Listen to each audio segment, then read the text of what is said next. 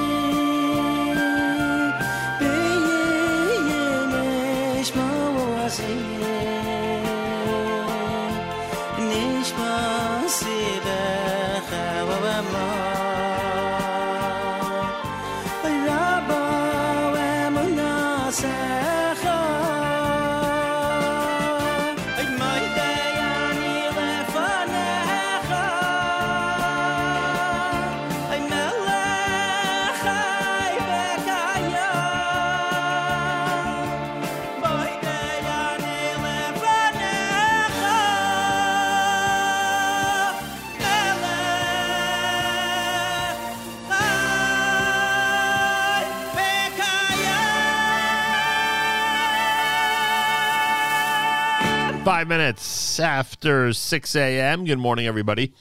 My name is Nachum Segal. This is a Wednesday morning edition of your Jewish Moments in the Morning radio program. And this morning we are continuing our series from Rabbi Berel Wein on the United States and its Jews.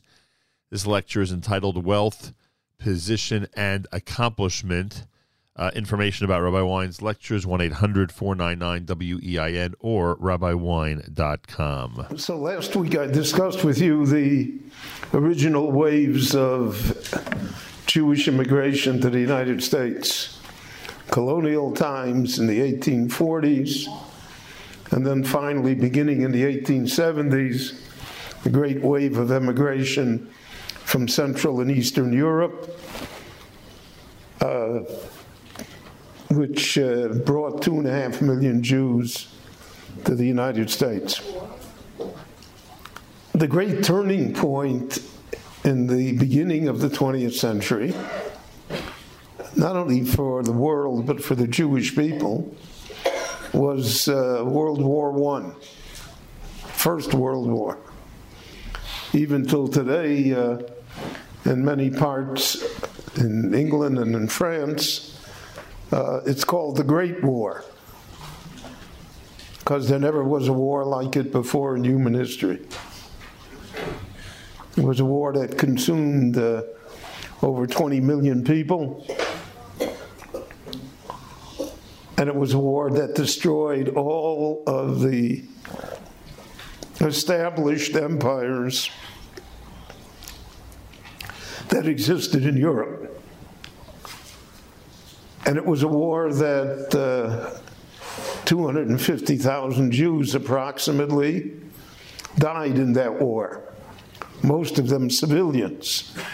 But there were great Jewish losses in the German army. Over 12,500 Jews died fighting for the fatherland.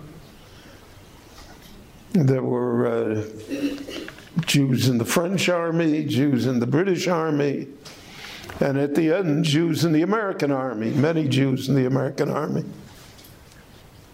And uh, the war upset everything. And the war brought about the communist revolution in Russia and converted it to the Soviet Union. Our Jews were very prominent in that revolution. That has to be remembered.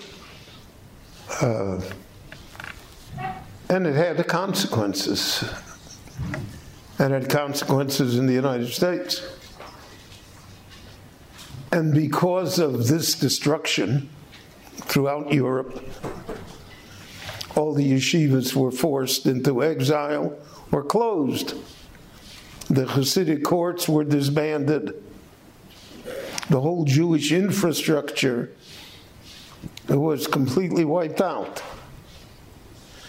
And you had new countries that became independent Poland, Lithuania, Latvia, Estonia, Finland, for a period of time, Ukraine. The common denominator in all the new countries was anti Semitism. It was a fierce nationalism, and because they were afraid that all the Jews were Bolsheviks, so it doesn't take much to fan the flames of anti Semitism, which are always simmering below the surface. And when things happen, then all of a sudden uh, they burst into flame. Now, the great uh, victor in the war was the United States. It suffered the least. The war was not fought on its territory. Um, Britain lost 900,000 men were killed, a whole generation. France lost 4 million men killed. Germany lost 5 million men killed. And then you had Russia and all of the other countries, the Austro Hungarian Empire. So, uh, those people who were stuck in Europe, the Europeans, uh, a great percentage of them wanted to leave. They had enough of Europe. And America turned isolationist. Uh, Woodrow Wilson could not convince the United States to join the League of Nations. Uh, America had 180,000 dead from the war. It was not interested in Europe. It was not interested in helping Europe. It was not interested in Europeans. But American from 1919 to 1924, the United States had an open door. There were no immigration restrictions. So, therefore, a very large number of people from Italy and Sicily came to the United States. A very large number of Poles came to the United States. People from all over Europe came. And this initiated this second great wave of, immigration of Jews to the United States, especially Eastern European Jews.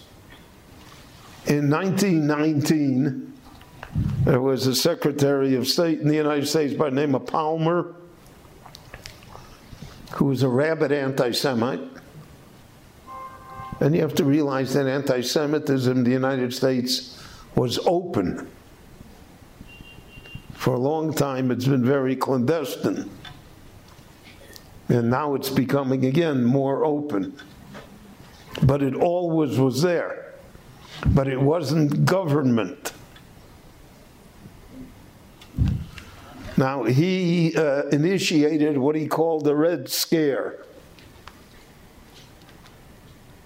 The Western world was deathly afraid of the Bol- Bolshevik Revolution.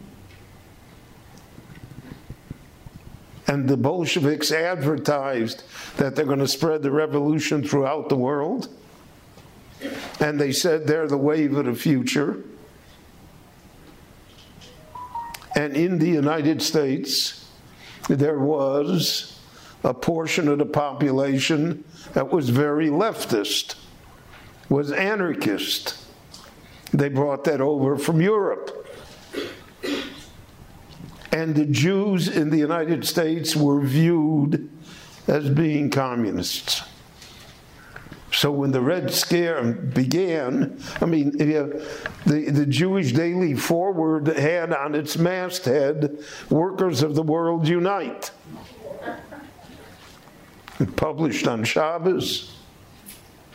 And it was the Bible for the Yiddish speaking Jews in the United States. And Jews somehow, because of the fact that we were always trained to respect the holiness of words and of books, Jews regarded newspapers as being holy. That still exists till our time, right? You got to have the New York Times.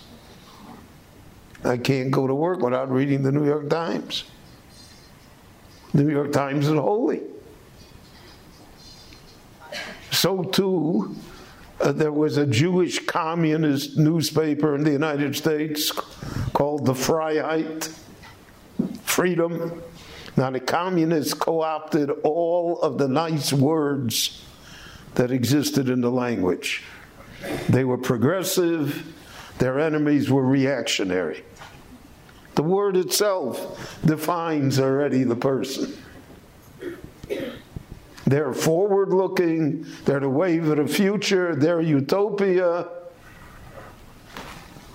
In fact, uh, you say someone is conservative, that's not the very popular way to describe anybody. Liberal, wow. Positive word. Progressive is even a more positive word.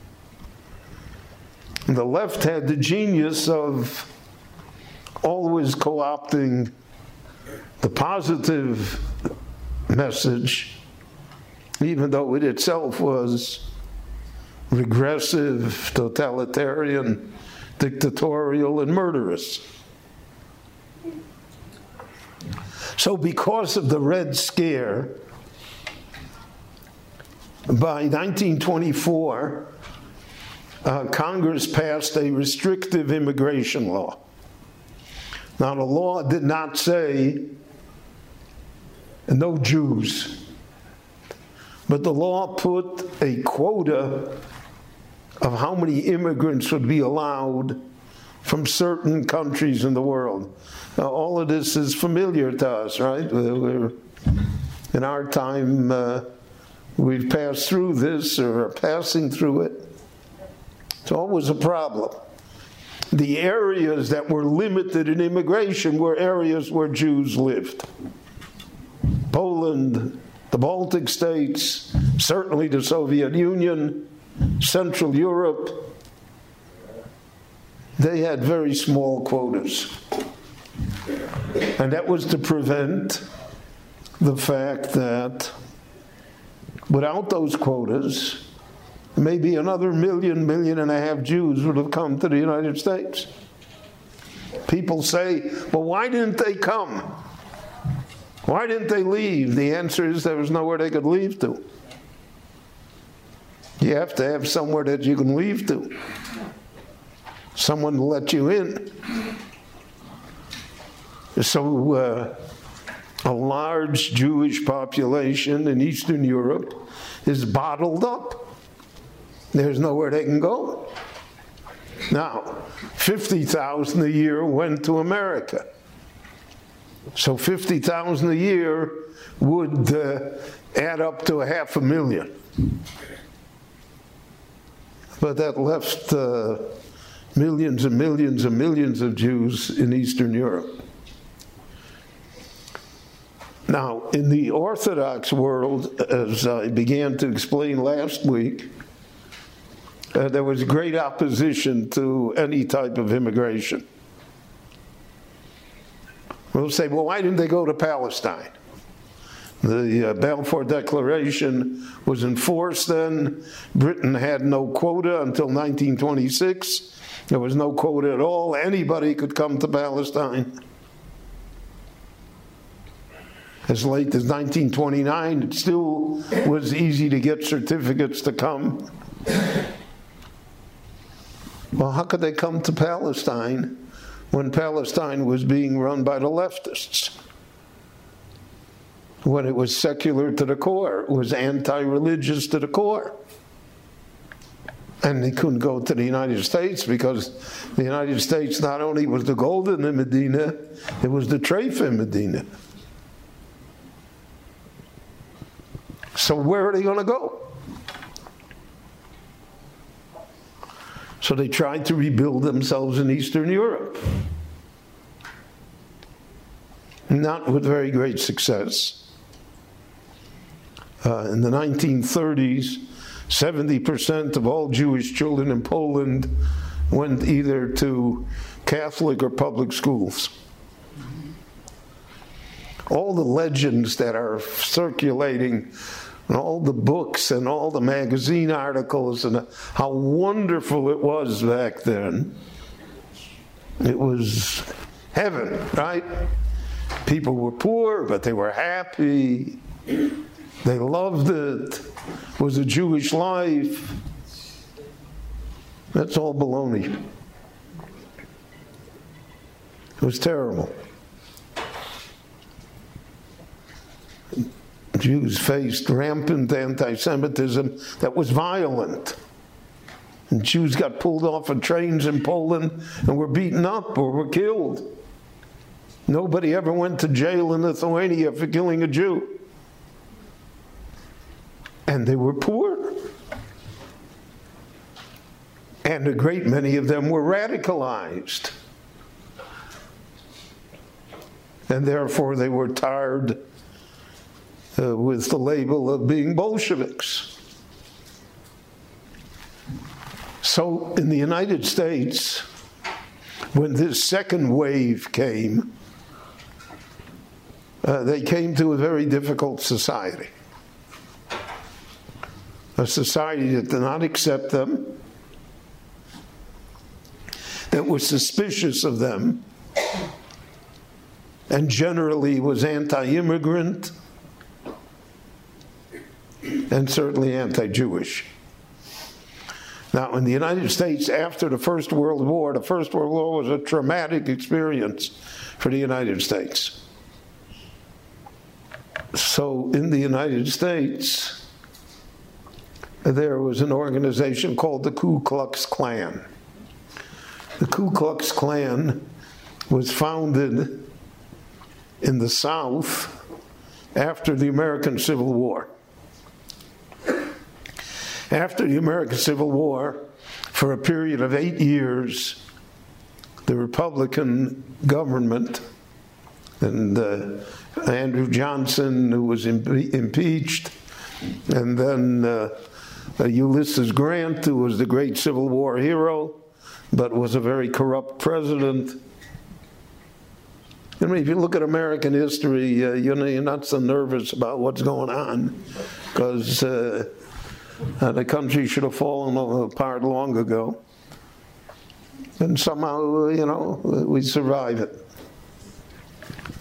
Uh, so uh, this uh, group, mainly composed of Southern veterans of the Confederate Army,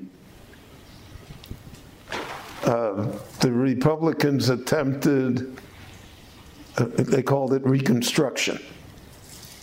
And Reconstruction was they were going to force civil rights on the population. So uh, there were uh, uh, former Negro slaves that became senators in the United States Senate because they arranged the vote in such a way that that's what had to happen. This caused a tremendous reaction against it. Again, uh, it's very hard to reform a country socially from the top down. We have that experience, and the United States is going through that experience as well. And they formed this group called the Ku Klux Klan. And the uh, object of the group originally was to terrorize the former slaves so that they would not feel that they were full citizens, they would have no rights, and to segregate them. That was called Jim Crow. And this, uh, from 1870 till 1960s, was how America was. Was segregated, and uh, there were lynchings. Uh, the Ku Klux Klan marched through the streets. They wore hoods and all sorts of costumes. They burned crosses on the lawn. Uh, their leader was called the Grand Dragon. And they were very, very popular. And they had a lot of followers. And they were very active in the 1920s and 1930s. They expanded their horizon. Not only were they against the blacks, they became anti Catholic as well, which basically was anti Irish and anti Italian because they were against foreigners. And then uh, the golden nugget fell into their lap. Uh, they, were, they were the leaders against the Jews. Now, Jews lived throughout the United States. They lived in the South. Jews had fought with the Confederates on behalf of the southern states. The uh, Secretary of State for the Confederacy was Judah P. Benjamin. And the Jews were prominent in uh, Confederate politics and office. But that didn't help them. It never helps you. And especially now that Jews were seen to be communists, Jews were seen to be leftists, and the whole country. Uh, I mean, uh, I lived through the McCarthy era in the 1950s, and it was really uh, frightening. And Jews then also hunkered down and had a low profile because all the atomic spies were Jews who spied for Russia. And Trotsky said it very well. Trotsky's real name was Bronstein. So he said, Trotsky makes the revolution, but Bronstein pays the price. So in the 1920s, the Jews in the United States were faced with very difficult problems. So they used a number of avenues to try and get out of these problems. One avenue was to become more like the American Christians and less like the Eastern European Jews. So, in the United States, for instance, the Reformed temples had services on Sunday, but they were closed on Saturday. I remember even when I was growing up, uh, Temple Shalom on Lakeshore Drive, which was the biggest and fanciest Reformed temple in Chicago, had services only on Sunday. Temple Emmanuel was the organ of the choir. We're going to be just like everybody else. We have to somehow lose our identity. If we lose our identity, nobody will know who we are, and they'll leave us alone, and we'll be able to be successful here. The second way was the American public school. How the American public school preached integration, the melting pot, but the melting pot was Christian civilization. It was the celebration of Christmas and New Year's and Easter. You never got off for the Jewish holidays. It was anti American. I remember yet uh, when I went to public school in the 1940s, it still was that way. And even though uh, our school on the west side of Chicago had a 98% Jewish population, Christmas was Christmas, and Easter was Easter. Rosh Hashanah, there was school. And if you didn't show up, the teacher, because most of the teachers were not Jewish at all, far from it, and they would, uh, how come you missed two days? And then they would say, uh, but there are other Jews in the class and they came, which always happened. And you had no good answer for that. it's what Paro said. Nirpim atem, nirpim atem. You're lazy. Every, every, every month you have another holiday. So there was a great pressure to become somehow American. And becoming American meant going to school, going to school when they wanted you to go to school, and under conditions that they wanted you to go to school. And there were no Jewish schools. There were afternoon Hebrew schools, which everyone hated attending. Because after you're done with public school at three in the afternoon, to go sit for another three hours in, in the Hebrew school was not very attractive. So they're developed in the 1920s, and it carried over for almost a century. Uh, the industry called bar mitzvah. There was a tacit agreement. You go to the afternoon school if you're a boy. Girls were free completely. That was the first of women's lib. They didn't have to go at all. But the boys had to go until they were bar mitzvah. And the last two years in the afternoon school was to prepare you for bar mitzvah. And preparation for bar mitzvah then was uh, to be able to uh, read the Haftorah in Hebrew and to deliver a speech. You know, the famous Today I Am a Man, Today I Am a Fountain Pen speech. And uh, it became a rite of passage.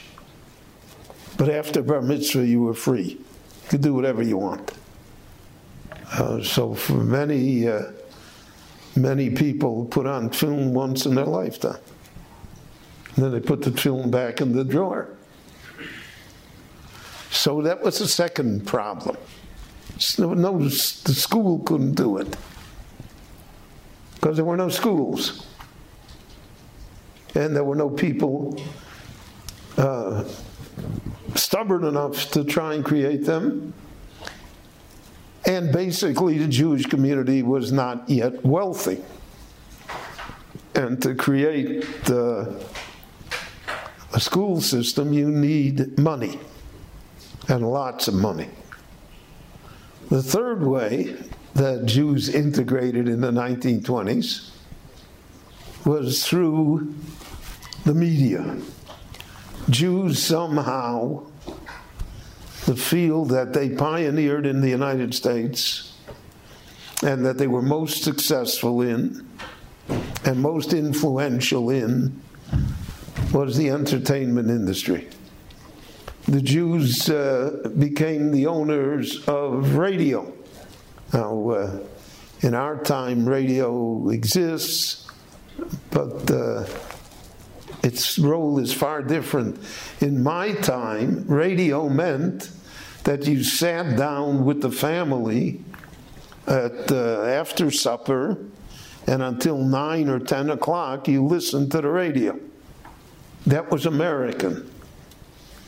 And the radio stations were controlled by Jews. So you had William Paley, who was the son of a cigar maker from Philadelphia. And the name was Paley, and it became Paley. So he created the CBS, Columbia Broadcasting System Network. And then you had uh, Colonel Sarnoff, who created the National Broadcasting System, NBC against the Jewish networks, there were two networks. One was called the Mutual Broadcasting Network, which uh, was uh, pretty much uh, openly anti Jewish. Uh, they, for instance, uh, the anti Semitic uh, priest from Detroit, Father Coughlin, so he had a radio program every Sunday. He had millions of listeners, and it was pure anti Semitism. On the radio, and they was on the mutual broadcasting system. And then there were other media outlets that were uh, against the immigrants and against the Jews. But what happened was that the Jewish radio outlets portrayed an America that did not exist. They portrayed an America the way they dreamt that it should exist. So they had all sorts of interesting programs. They had Jewish comedians, and uh, Jewish entertainers. And the Jews were always in the entertainment business. We're going to get to the movies in a minute. But uh, the Jewish theater was alive and well. And many of the great actors in the Jewish theater later went on to become great actors in Hollywood as well, like Paul Muni and others.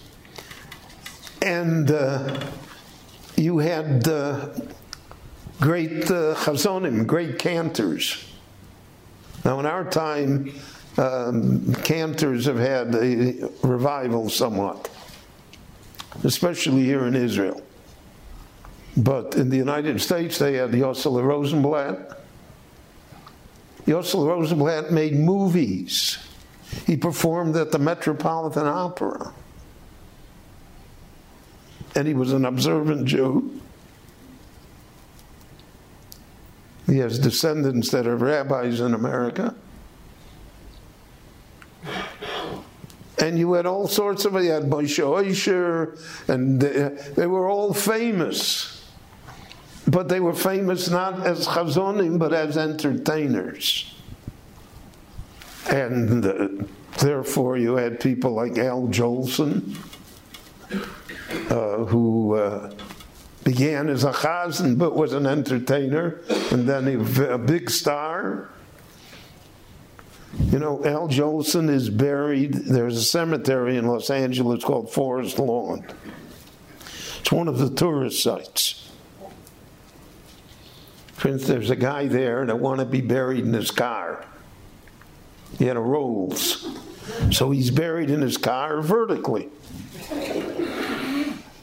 And there are other such outlandish things there. But one of the things, Jolson is buried there. And Jolson has a record, a recording of him singing Kol Nidre all the time.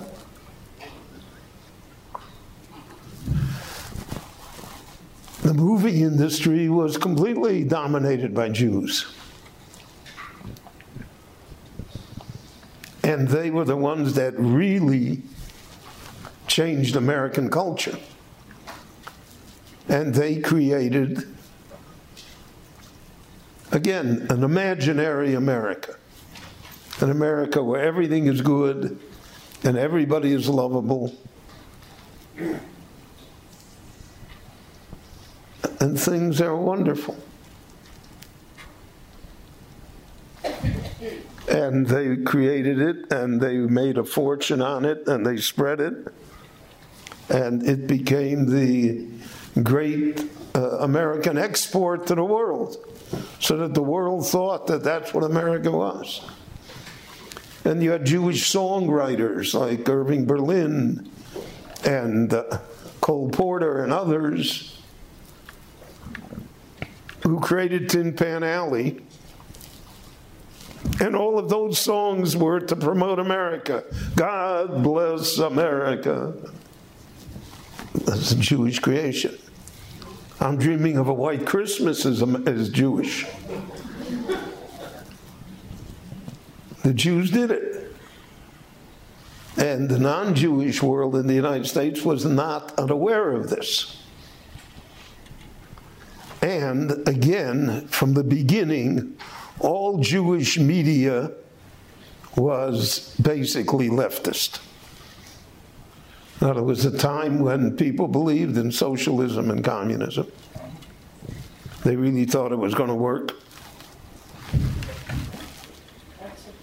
And they looked at the inequalities that existed in American society. And every society has inequalities because we're not all the same and we don't all have the same talents and abilities. And they wanted to correct it. And therefore, the movies became a propaganda instrument about fearless people fighting for rights, fighting for equality, and fighting for these dreams. Now, in the 1920s, uh, most of America didn't have electricity yet. The uh, farmlands were all lit by fire, by uh, lanterns. So the media became based on the two coasts in the United States, which was where the majority of Jews eventually ended up. New York was very Jewish, and to a certain extent, the Jews were the ones that pushed California. Hollywood moved to California, the movie industry. And uh, It's not accidental that that still exists in the United States today. You have uh, the uh, coast, the East Coast, and the West Coast are of one political view, and then the whole center of the country is of a different political view. So that was the third way, through entertainment. And, you know, and there were stars, Eddie Cantor, and then later Jack Benny, and these are all Jewish comedians. Now, the tradition of Jewish comedi- comedians lasted till our time. I mean, Seinfeld is all Jewish jokes.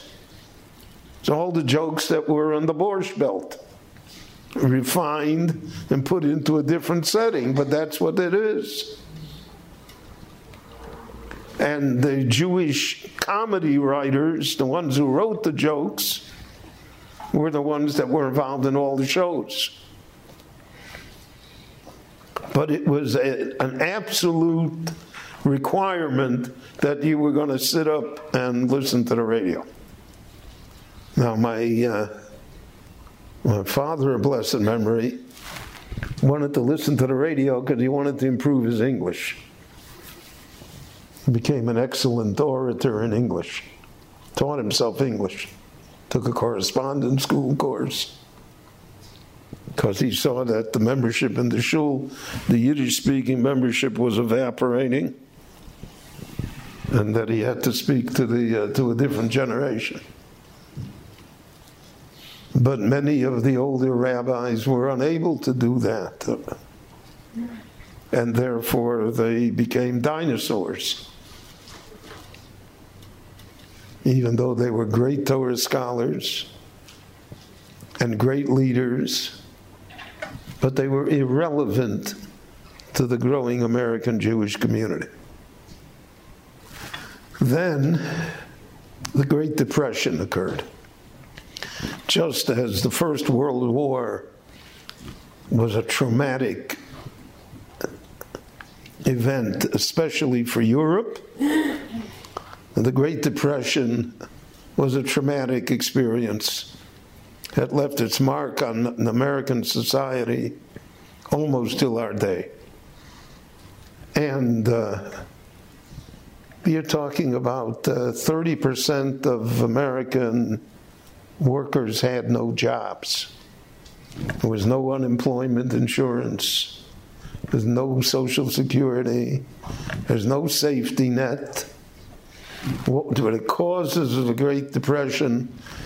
I took a course once in college and I came to the conclusion that nobody knew what the causes were. Because had they known what the causes were, perhaps they could have prevented it. And economics and the wave of economics, uh, boom and bust, all uh, really are mysterious even to the experts. So, because of the Depression, people felt that capitalism was a bust. And the Soviet Union looked more and more attractive. And the Jewish Communist Party in the United States grew exponentially because it said it had the solution. Now, Stalin was a murderer, but nobody knew it, or nobody admitted it.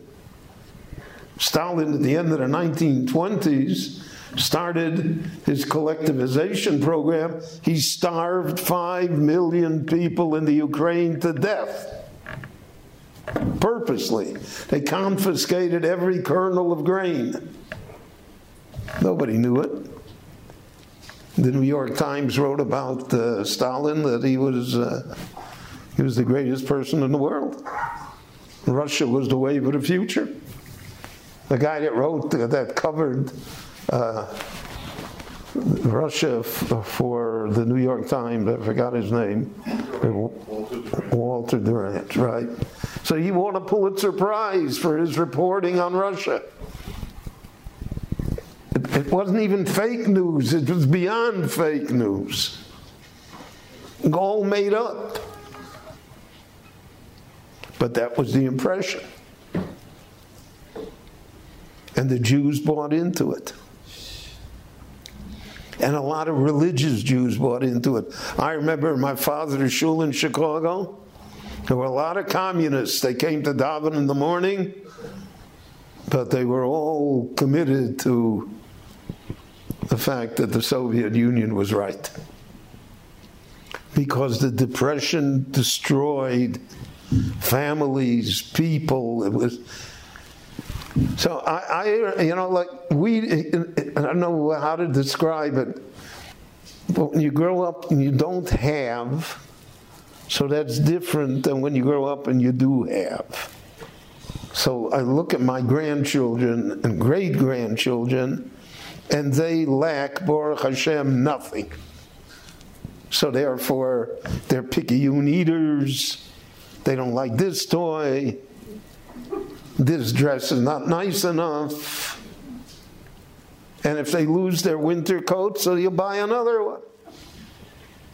I come from a generation, I always said it, that we wore the same hat and the same tie from the time we were bar mitzvah to the wedding. And if you lost your overcoat, then you were cold in the Chicago winter, and that was it. And my wife, uh, Jackie, blessed memory, so she grew up in that time too. She was in Europe yet, so she knew what poverty was. And we would wonder together. I had a class for young boys, Shabbos afternoon in my home. I had it for 20 years in Monsey. One class was for uh, third, fourth, and fifth, and the next class was sixth, seventh, and eighth. At the end of the class, I would give the, each one a candy. That was the. So I had guys that cheat, that they stayed for the second class too to get another candy. At the end of the season, I had a collection in my closet 30, 40 overcoats, jackets. Jackie would say, Don't they have any parents? I mean, when a kid comes home without his overcoat, yeah, no problem. He comes home without his overcoat, buy him another overcoat. And we don't want to. I, I remember once I made the announcement in shul that I have a collection of, I think, 32 overcoats, uh, size this to this to this. And uh, if the rightful owners will uh, step forward, I'll be glad to give it to them. And a guy stood up in the back and said, Rabbi, keep them. They're all for you.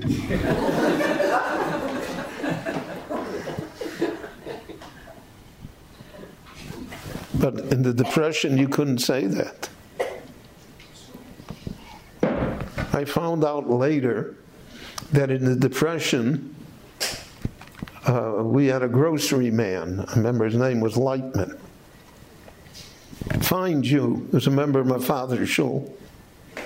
He was closed on Shabbos. That's uh, so. In the Depression, he would give my mother an extra, you know, piece of bread, a loaf of bread. Not charge her, because he didn't want that the rabbi shouldn't have. And to us, that was a treasure. We didn't even know that.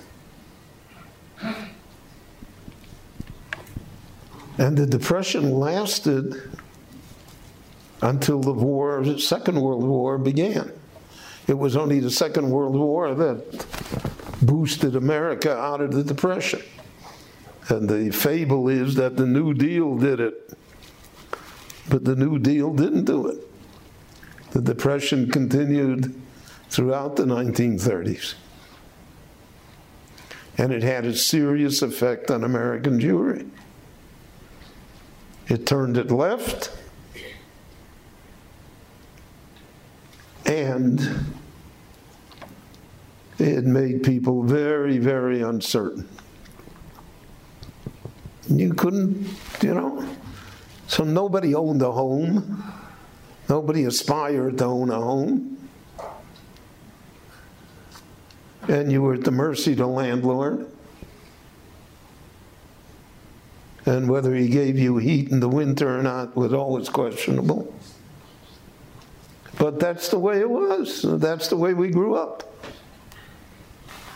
Now, because of all of this, I don't know how to put this nicely, but the Jewish people don't react well to such long term adversity.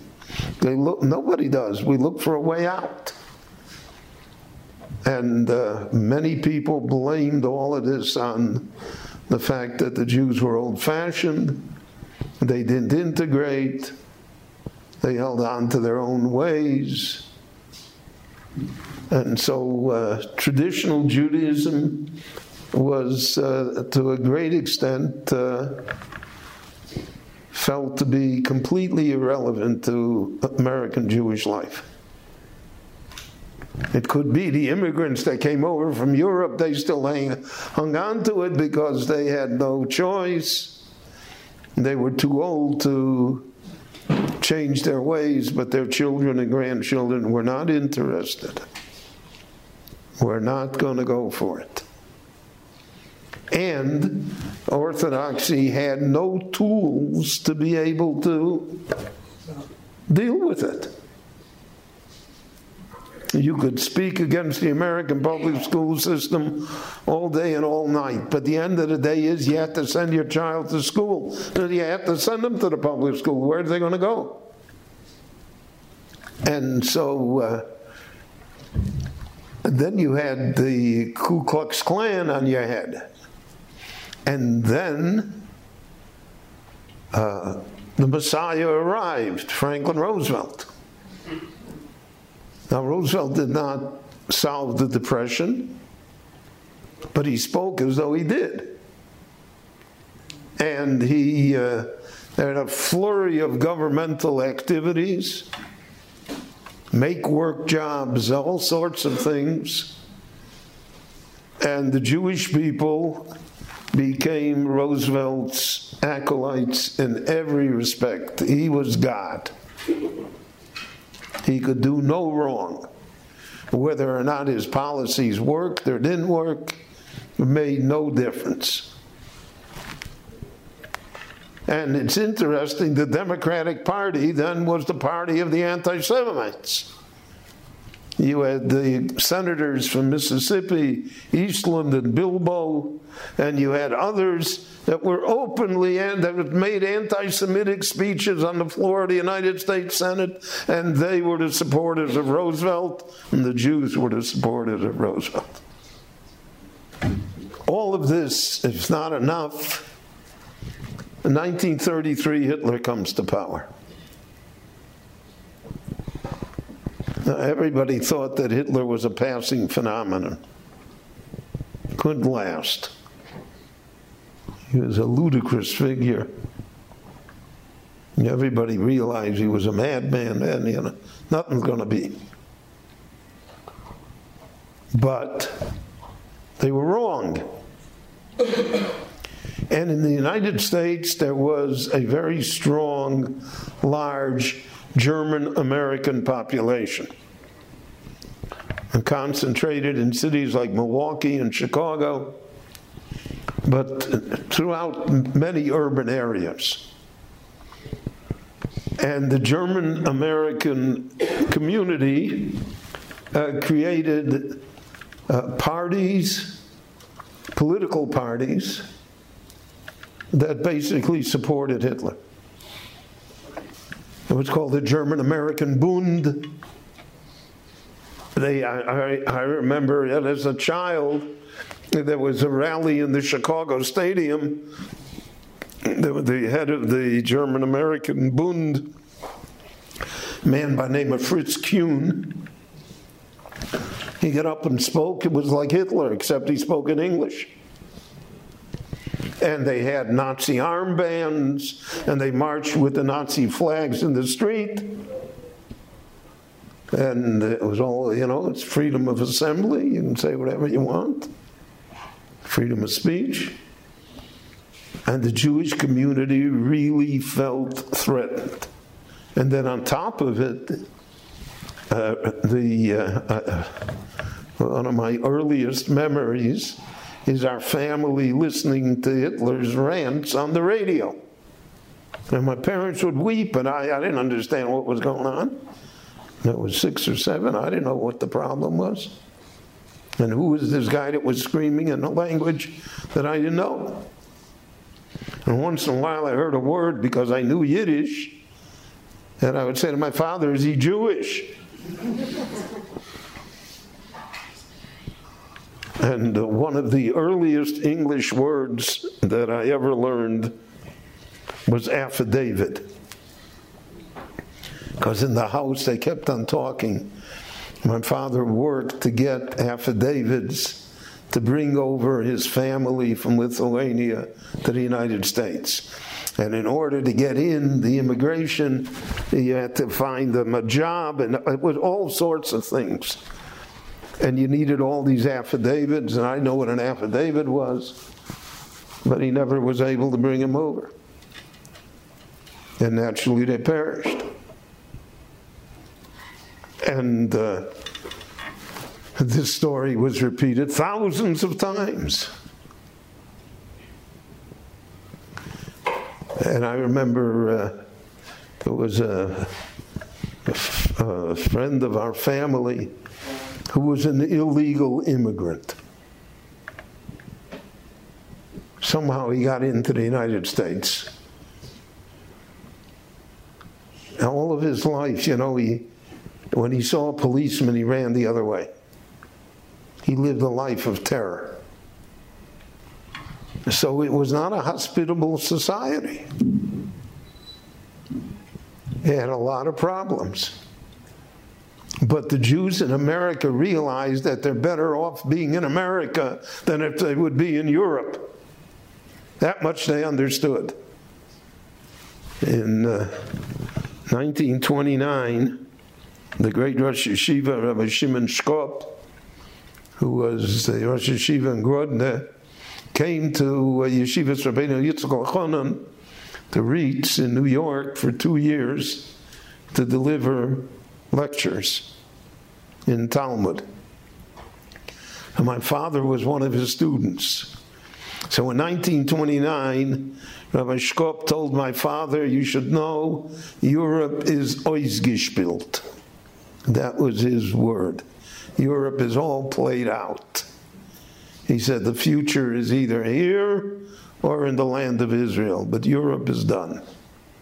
And Chacham Adif Minovi, a wise man is greater than a prophet, and he was unfortunately completely correct.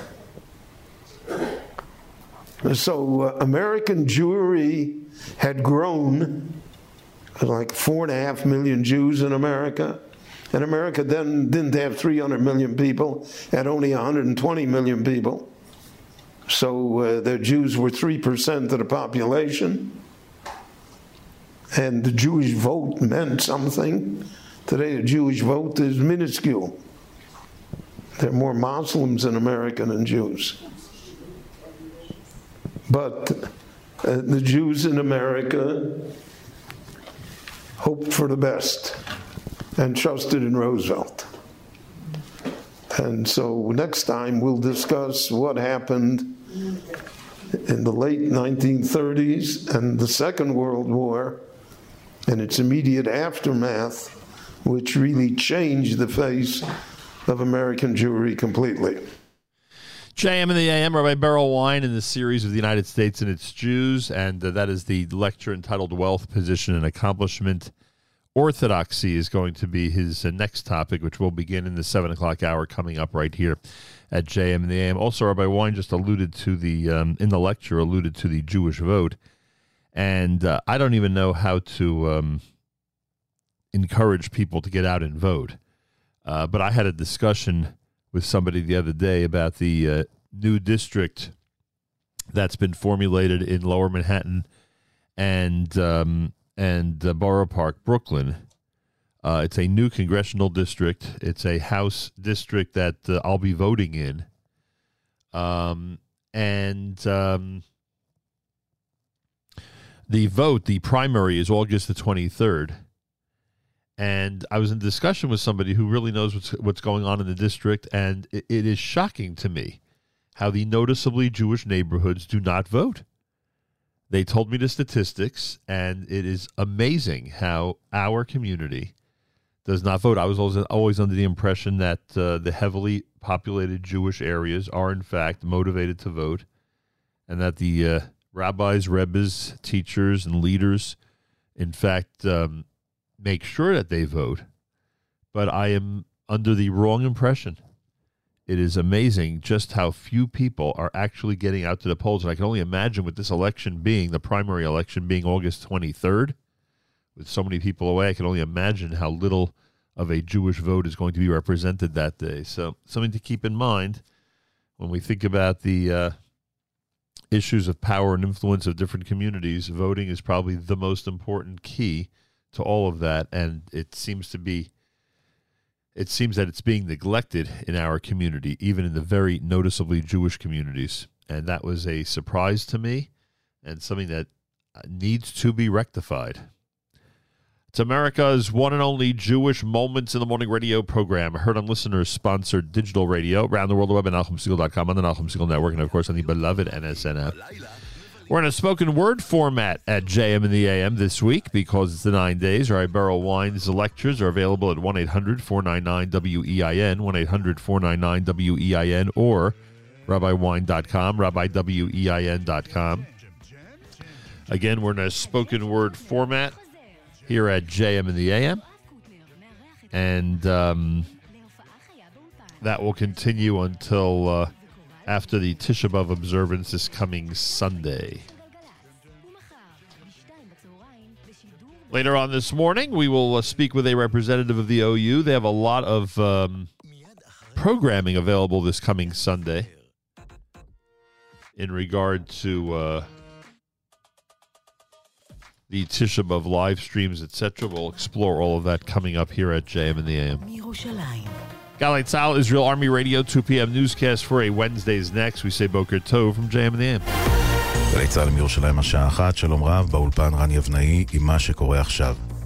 פרשת סרסור הסוהרות בחלק גלבוע, בשעה זו מתכנסת ישיבה משותפת של ועדת ביטחון הפנים וועדת החוץ והביטחון של הכנסת לדיון מיוחד בפרשה, בהשתתפות בכירים מצה"ל ושירות בתי הסוהר.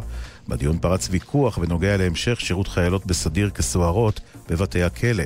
חברת הכנסת מיכל רוזין ממרץ אמרה בוועדה, נכשלנו בשמירה על החיילים. אני מתביישת שזה קרה במשמרת שלנו.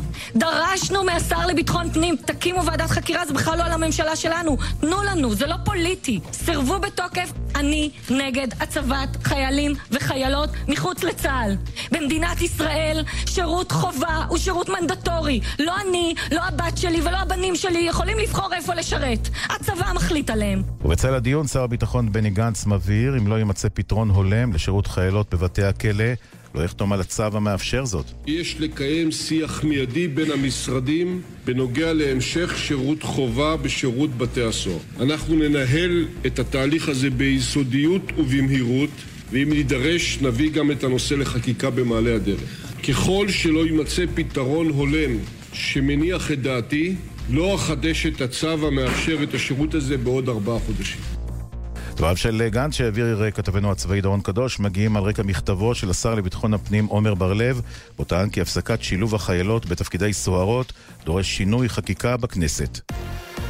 המתיחות בגבול עזה, גם היום נמשכות ההגבלות החמורות על תנועה ביישובי העוטף עם חסימת צירים מרכזיים והפסקת תנועת הרכבות בין אשקלון לנתיבות למורת רוחם של תושבי האזור.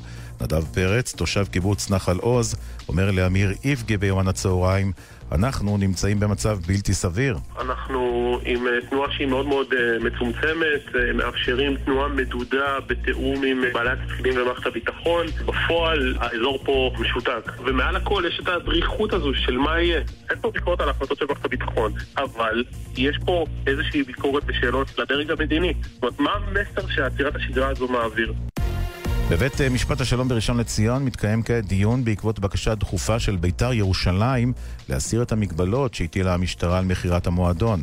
בבית המשפט מדווח כתב חדשות הספורט יונתן גריל. במשטרה דורשים מביתר ירושלים וברק אברמוב להעביר ערבות בסך 11 מיליון שקלים על רכישת המועדון, צעד שבביתר טוענים כי אף רוכש פוטנציאלי לא יהיה מוכן לקבל, ויוביל בפועל לירידת הקבוצה לליגה א' ולקריסתה המוחלטת. אברמוב, משה חוגג, שחקנים ואוהדים של הקבוצה מהבירה הגיעו כדי לתמוך, כשבעוד שבוע יהיה התאריך האחרון, בו ביתר תוכל להציג תקציב לעונה הבאה. מזג האוויר ברוב אזורי הארץ יוסיפו לשרור עומסי חום כבדים. אלה החדשות שעורכת עמית נגבי.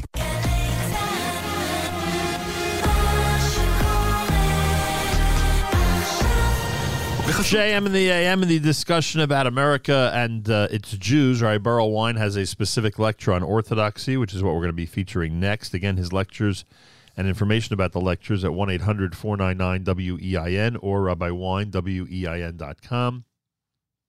Later this hour, we'll explore with Rabbi Bransdorfer the uh, Torah initiatives at the OU and what's happening this coming weekend with Tisha B'Av. A lot of offerings. We'll get into that coming up. And um, in the eight o'clock hour, I hope to play something that uh, we've been playing since it was delivered back uh, this week in 1994. My father's Shloshim Hesped of the Lubavitcher Rebbe, which is a uh, an interesting perspective to say the least into one of the great leaders of the Jewish people. So we'll do that coming up in hour number three this morning here at JM in the AM. Uh, by the way, Yossi Zweig is planning a uh, Wednesday live lunch today a cappella style Wednesday live lunch, a Z Report live lunch that we will pick up as one of the platforms that picks up that live lunch. That's happening today, starting at 11 a.m. Eastern Time, right here at the Nachum Segal Network. Rabbi Berel Wein on the topic of Orthodoxy in the series entitled The United States and Its Jews here at JM in the AM. I think the uh, pivotal decades uh, regarding American Jewry occurred in the 1940s and 1950s. America in the 1930s was very isolationist. Uh, Roosevelt ran for a third term on the promise that he would keep America out of war. And in fact, uh, there's great doubt uh, that America would have entered the war under any circumstances if it were not for the fact that the Japanese attacked them at Pearl Harbor and that Hitler, for some strange reason, uh, when America only declared war on Japan, uh, Hitler declared war on the United States unilaterally three days later. Now, part of the uh, isolationist feeling in the country was that they didn't want to get involved in what they called the Jewish war. Hitler's anti Semitism, the uh, program that he announced that he would destroy European Jewry, as loathsome as it was for the United States to enter, uh, the majority of the American people did not want to fight a war on behalf of saving European Jews. And they did not want to fight a war to save England or France uh, because they were very uh, disappointed at what happened after the First World War when they felt that they had saved the Allies and that everything just went back the business as usual. The, the empires restored themselves, etc. So America was very much out of it. And Jewish America then was hardly influential in any way whatsoever. It was influential, as I mentioned in the last lecture, which I'm certain you remember every word of, that uh, was influential in entertainment, in the radio, in the movies, and uh, somewhat in the financial world, but not in the political world at all. There was only uh, uh, one Jewish representative in the House of Representatives, Sol Bloom from New York, who was pretty much Jewish in name only. Uh, Roosevelt, however, in his cabinet had uh, his uh, friend from uh, upstate from Hyde Park, New York, Henry Morgenthau Jr., as his Secretary of the Treasury. Morgenthau was a uh, a Reform Jew. Uh, he was a very assimilated Jew. Uh, he did not seem to be overly interested in Jewish matters either.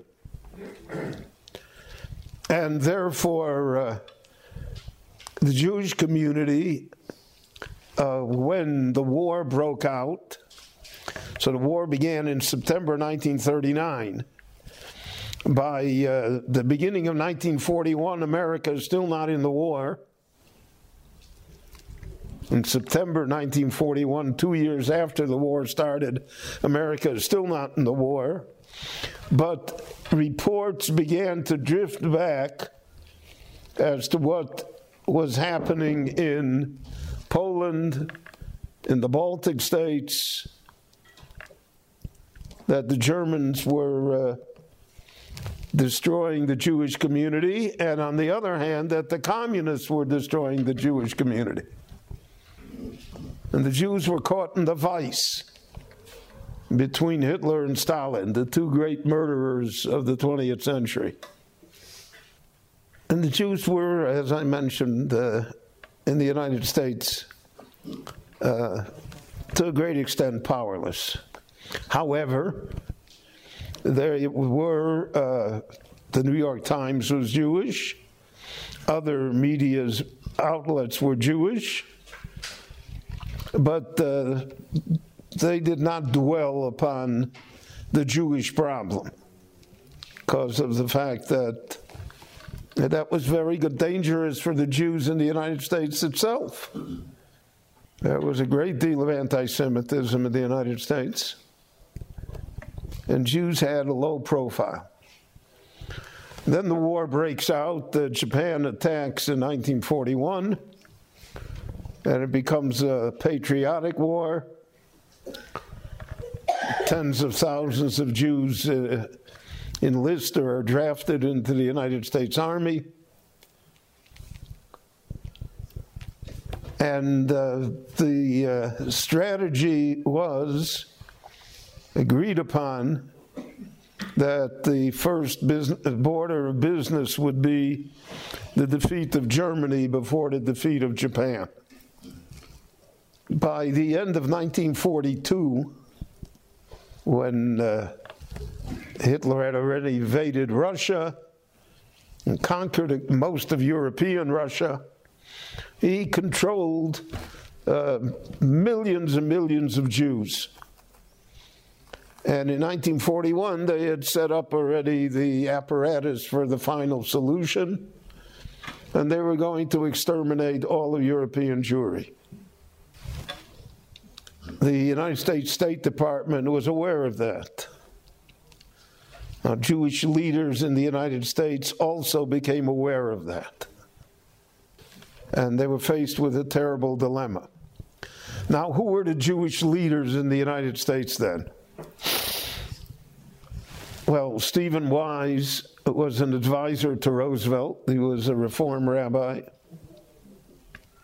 Uh, other uh, Jews uh, were, uh, the establishment was reformed, the establishment was assimilationist. Those who represented the Jewish people. The Orthodox, even though they may have had, to a certain extent, numbers on their side then, had almost no influence. It was Yiddish speaking rabbis uh, they were looked at as dinosaurs. So uh, in 1943, for instance, the uh, Union of Orthodox Rabbis of the United States and Canada, under the direction of Rabbi Eliezer Silver, who was the Rav in Cincinnati, Ohio, uh, they were already privy to what was going on in Europe. They knew it. And they tried to influence the United States government to do something about it. Now, what the United States government could or could not have been done is a matter of debate until today. But the policy was that we're not going to bother with the Holocaust because that diverts attention and resources away from defeating Germany. The best way to deal with the Jewish uh, problem in Europe is to defeat Germany, and the sooner the better.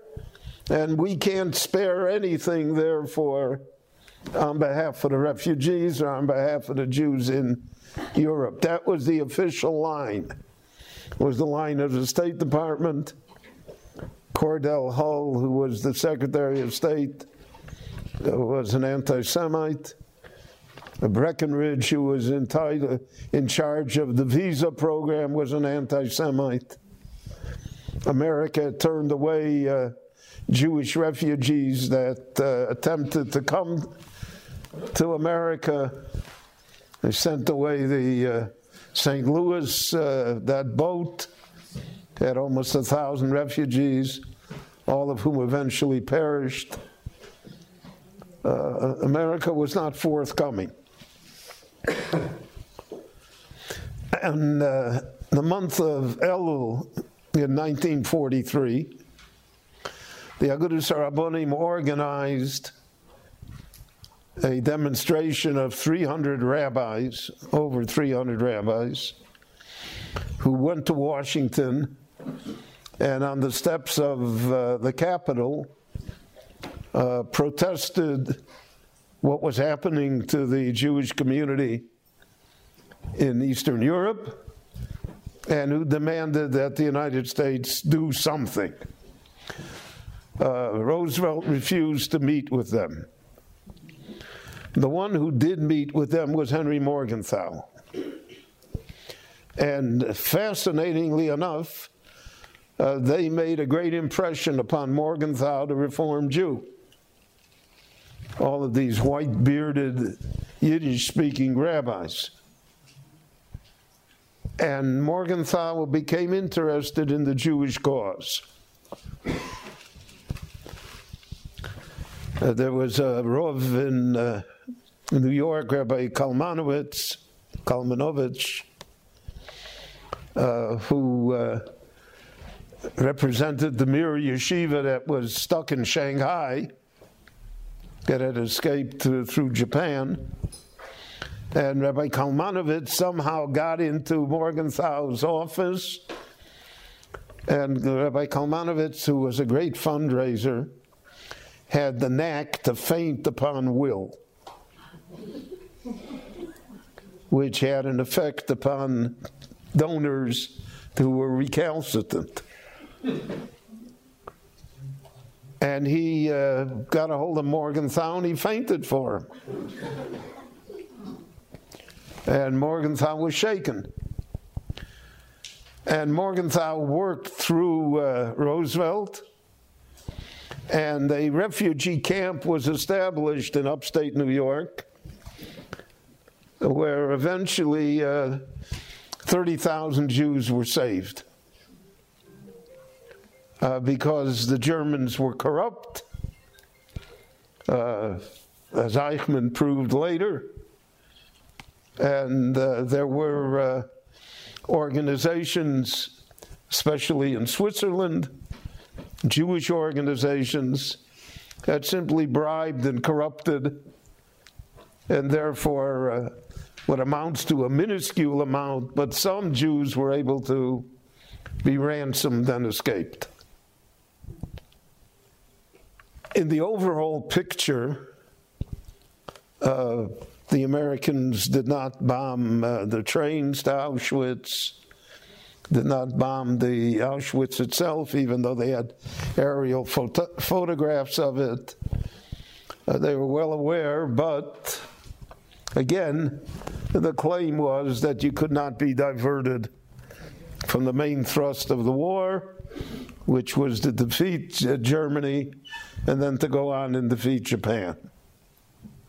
Part of the suspicion that still existed in America was that the Jews were basically communists.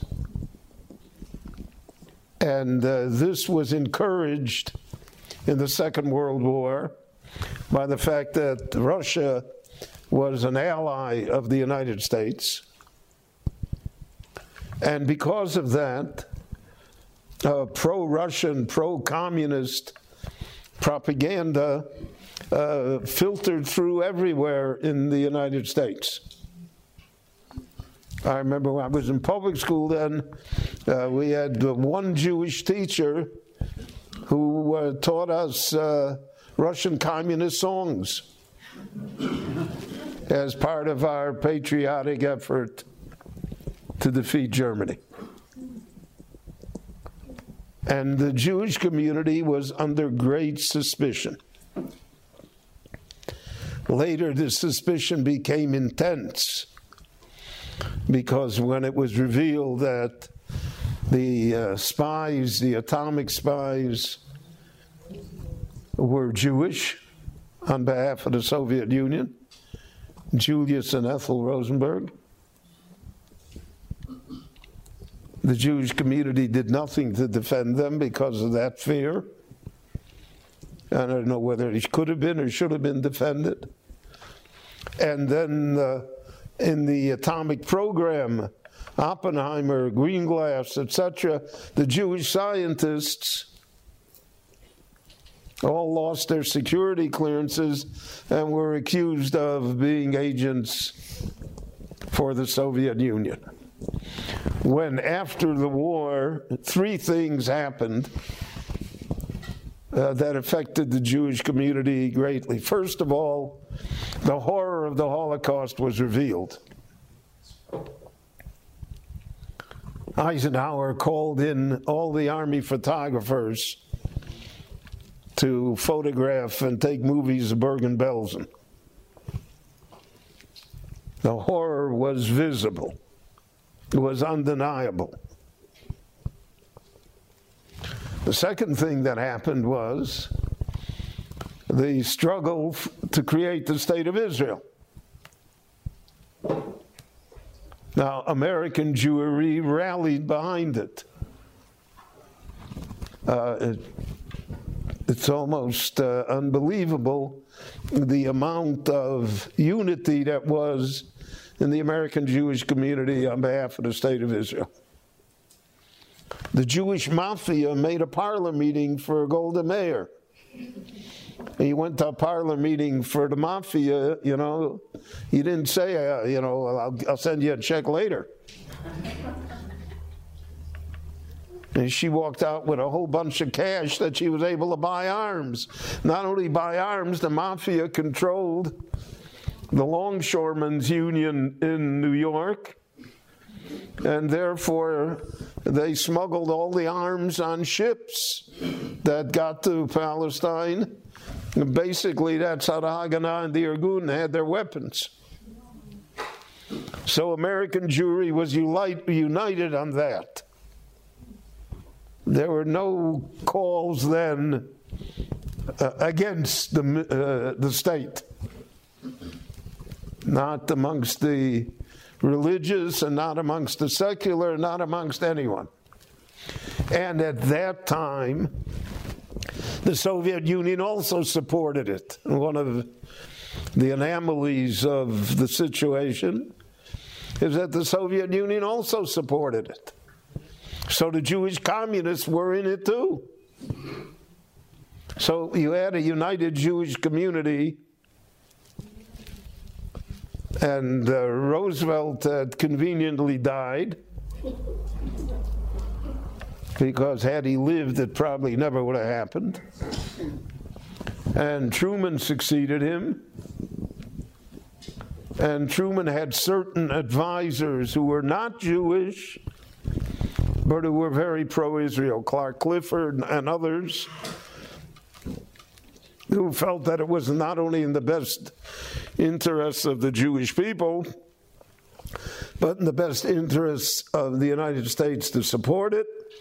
And the state of Israel came into being, and uh, mainly because it was backed originally by the United States, even though the United States did not offer any material aid or officially send any arms. So that was the second thing that affected the Jews.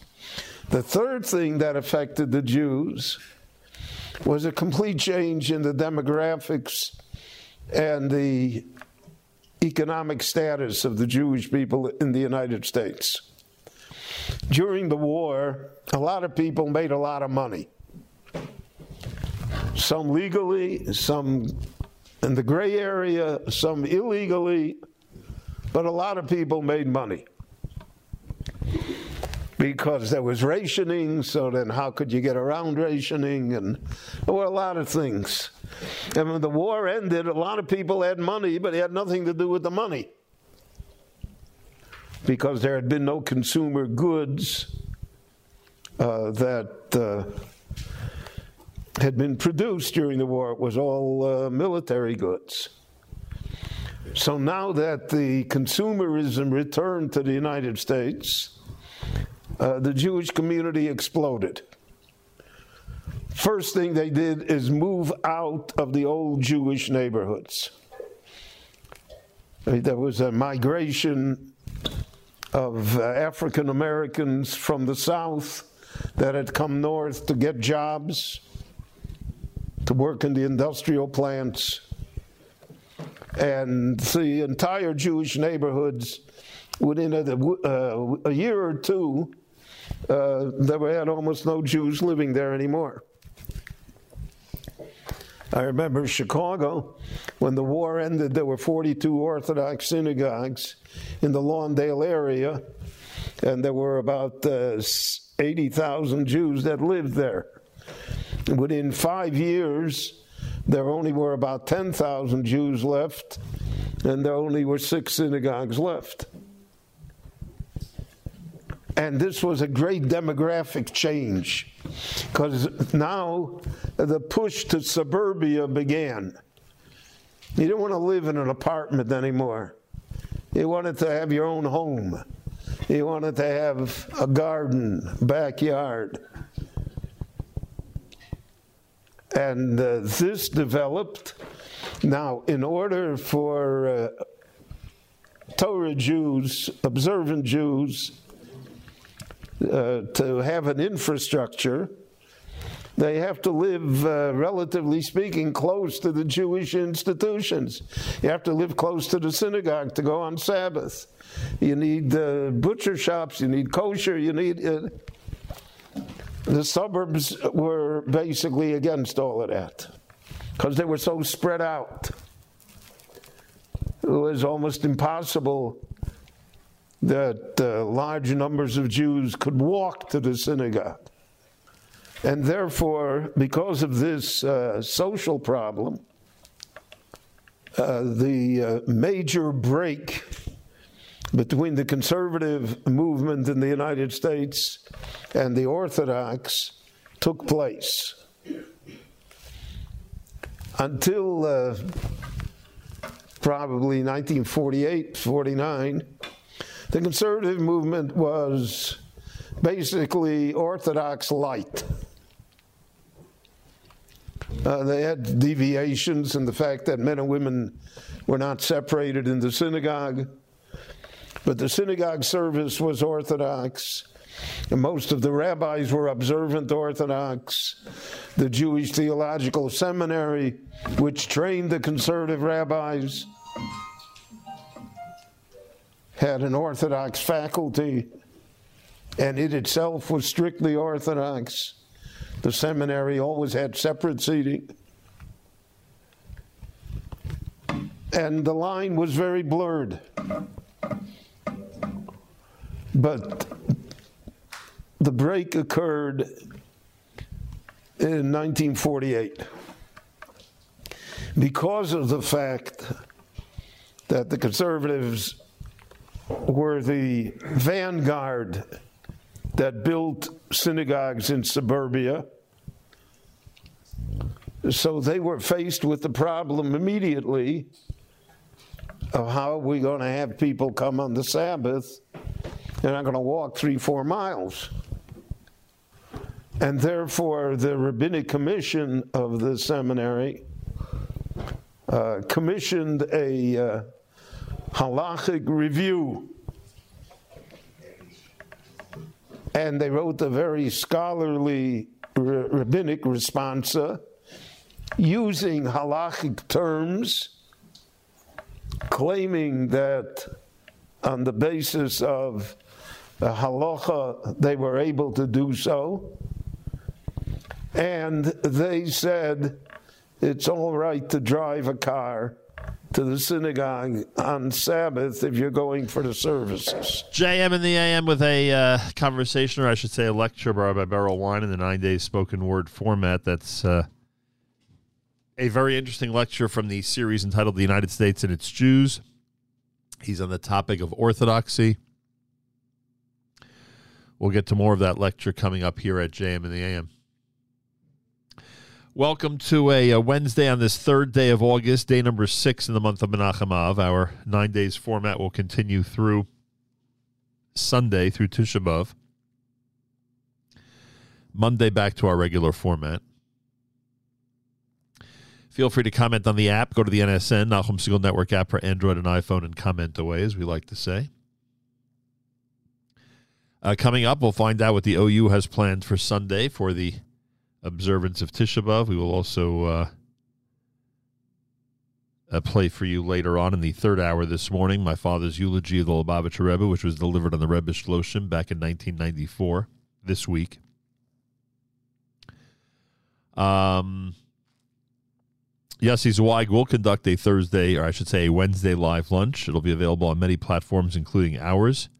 A Z Report live lunch with a cappella selections coming up between – 11 a.m. and 1 p.m. right here at the Nachum Segal Network. Rabbi David Goldwasser. Oh, sorry about that. Let's let's take care of that before we move on. Rabbi David Goldwasser's words, Zechanishmas Harav Zebin Bisov Levi, and Zechanishmas Esther Basar Bisov Levi. Here is Rabbi David Goldwasser with Morning Chizuk. Good morning. It says in Echa, Yeshev Badad B'yidom Kinat Alalov. One should sit in solitude and wait for Hashem has placed the burden upon him. The great Yismach Moshe talks about an only son who became ill. The only cure was a very bitter tasting medicine. The boy would constantly plead with his parents not to make him take that medicine, but the father had to ignore the cries and force the child to take it. A friend of the boy saw this and said to him, Your father must really hate you. He forces you to swallow it. The sick boy tried to explain that it was exactly the opposite. It showed his father's great love for him. It was certainly painful for the father to watch his only child take that medicine, but he forced himself to ignore the feelings because of his great love for the child. The friend didn't understand the point, so the child decided it was better to keep quiet. Like it says in Mishlei, Altan ksil kivalto. Don't answer the fool according to his foolishness. Pentish velo gam ata, because you're going to be considered just like him. After the boy was cured, the father celebrated with a huge Suda Soda. He gave the child many presents. The boy called his friend to come and show him that the father was a loving father all along. The Bnei Yisrael are a ben Yochid, like an only son to Hashem, as it says, "V'yomarto el paro ko amar Hashem, b'ni b'chori Yisrael." We have done averus, we have committed sins, and because of that, we have a spiritual type of illness. We have to take the medicine of suffering in the galus and doing tshuva. We scream from pain, but we realize that the Avarachamim sometimes has to let things happen. The other nations ridicule and they taunt us. Can we explain it to them? Will they understand? So we also sit in silence. Yeshev Badod Vidom. However, we wait for the time when we will be healed. Then it will be clear to the world the great love that Hashem has for his people, B'ni Bechari Yisrael. This has been Rabbi David Goldwasser bringing you morning chizuk. Have a nice day. JM in the AM. That's Rabbi Goldwasser, and we thank him, of course. Um, more coming up. It's JM in the AM on a Wednesday morning, and Rabbi Berel Wein has a lecture series entitled The United States and Its Jews. We'll continue with his analysis of Orthodoxy. And uh, then we will speak to our uh, guests from the OU about Tisha B'Av and plenty more coming up here at JM in the AM. That was a major break because uh, people uh, people were not uh, taken in by this. If you could drive the car to the synagogue, you could drive it to the golf course too. And therefore, uh, the Sabbath was broken. It was broken badly. So you had this major split in the American Jewish community along observant lines, really along the lines of the Sabbath. And when I grew up as a child, I had a lot of friends that weren't Sabbath observers, but they were Jewish. But the Sabbath was the Sabbath. There was only one definition of it. Later on, however, the definition became whether you were a Sabbath observer or not. I think the air conditioning is off, right? Yeah. So either open the windows or ask them to turn on the air conditioning. Should open the windows.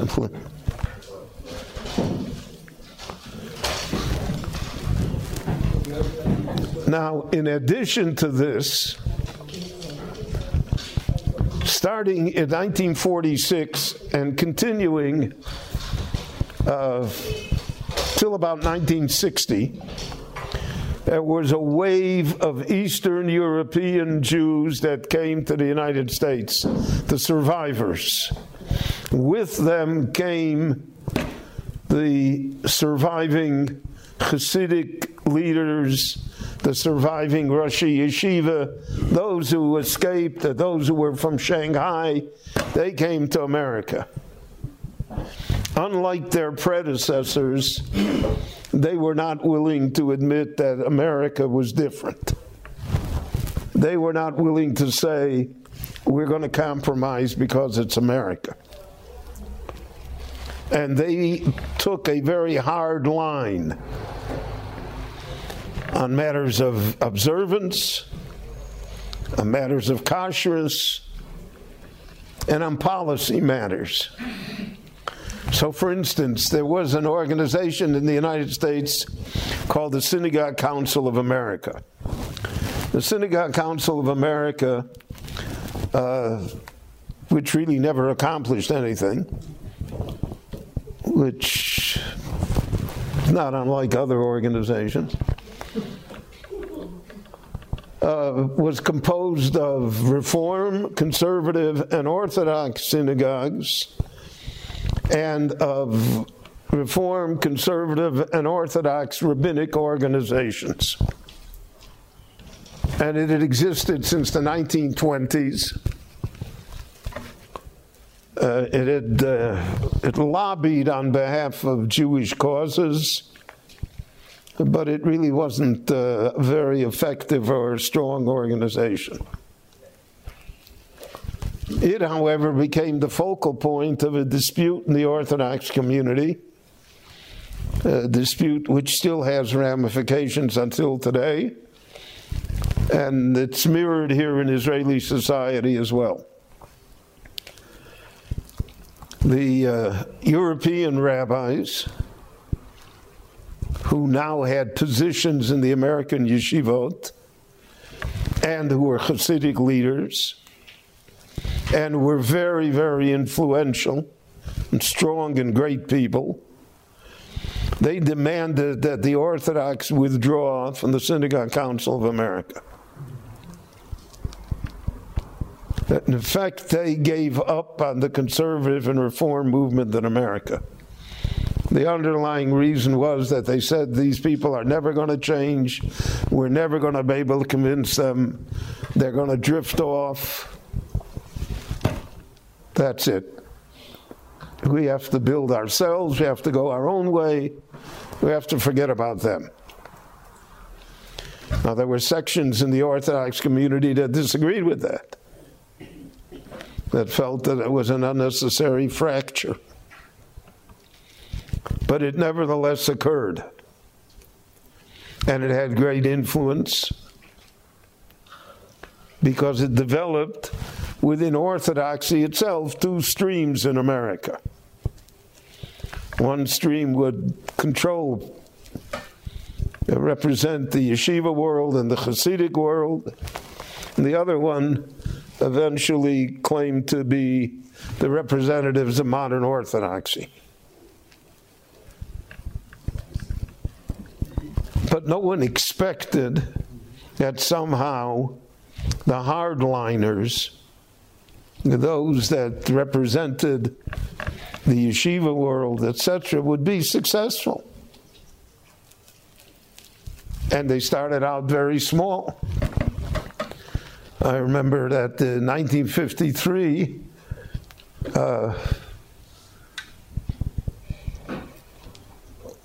my father and I took a trip to the East Coast. And we'll find out more about that with uh, Rabbi Berel Wein coming up here at JM in the AM as we uh, continue to explore his uh, lecture on Orthodoxy from the series entitled The United States and Its Jews. Information about Rabbi Wein's lectures, which are the centerpiece of our spoken word programming during the nine days at JM in the AM. 1 800 499 WEIN, 1 800 499 WEIN, and RabbiWine.com, RabbiWEIN.com. JM in the AM on this. Um, uh, on this Wednesday morning broadcast. I want to remind everybody that the uh, the Isaiah Wall Mincha service, which had become a uh, a real tradition, one that we participated in many many times, is now virtual. It's happening on Tisha B'av Day, but it's going to be virtual. Um, the uh, presentations will include uh, many different um, speeches and conversations about Jews in peril throughout the world, uh, whether we're talking about Ukraine, the threat of terror in Israel, uh, the threat of Iran, uh, a nuclear Iran, etc., etc. If you'd like that information with the Zoom ID, etc., for this coming Sunday, uh, just send us an email, Nachum at NachumSegal.com. Again, Nachum, N-A-C-H-U-M, at Nachum Segal, N-A-C-H-U-M, S-E-G-A-L dot com. And we will forward that information to you. It's a pretty extensive Zoom ID. So it'd be easier if you had it in front of you than me trying to recite it over the air. So again, uh, just to send us an email and we will deal with that uh, accordingly. JM and the AM on this 3rd of August, day number six in the month of Menachem Av, uh, as we are in the midst of the nine days. Back to our regular format on Monday. Uh, the OU, the Orthodox Union, has some uh, important, serious, and uh, really meaningful plans for this coming Tisha B'Av. The OU has taken a lead uh, when it comes to Tisha B'Av programming over the last few years, especially as the uh, world has gotten smaller with the capabilities of actually participating in live streams and and uh, recorded presentations um, um on the internet. And that the OU has used all of that to its advantage and to our advantage in order to become more inspired and spend Tisha B'Av in a very effective and uh, uplifting manner. Rabbi Moshe Brandsdorfer is with us live via telephone. He directs the Orthodox Union's Torah Initiatives Department and can shed some more light on what's happening this coming Tisha B'Av, courtesy of the OU. Rabbi Brandsdorfer, a pleasure to welcome you to JM in the AM.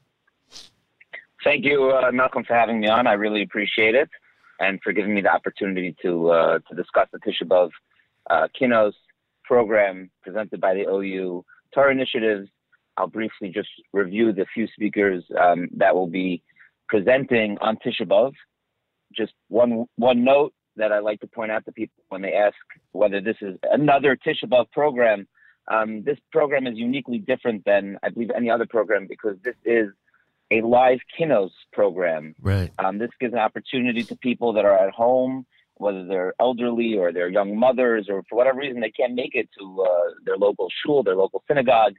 It gives them the opportunity to participate and actually get a feeling for Tisha B'av and for the Charbon Beis Hamikdash, and yearn a little bit for the uh, for the Geula. Um, it should come speedily in our time. So we have a, an incredible lineup.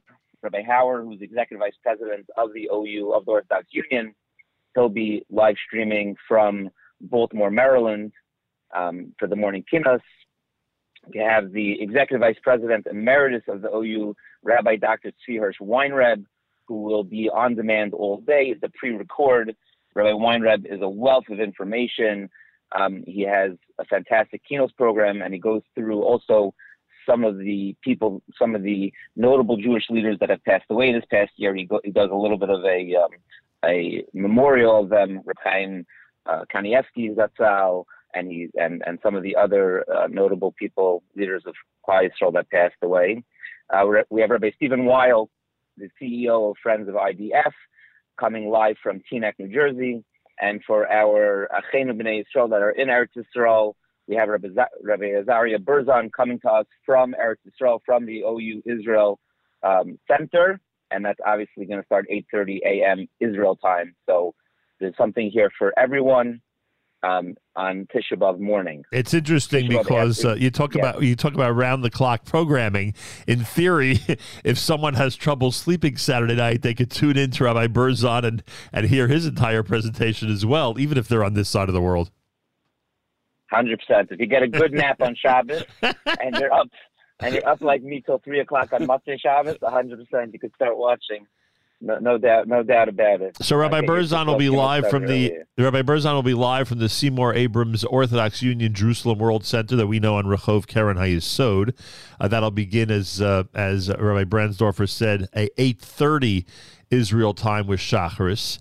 Uh, and then, and then again, just to make this clear, I'm not trying to, uh, I'm not trying to portray uh, any type of rivalry, but to make it clear, Rabbi Hauer and Rabbi Weil are going to be uh, pa- delivering live presentations parallel, one in Baltimore and one in Teaneck.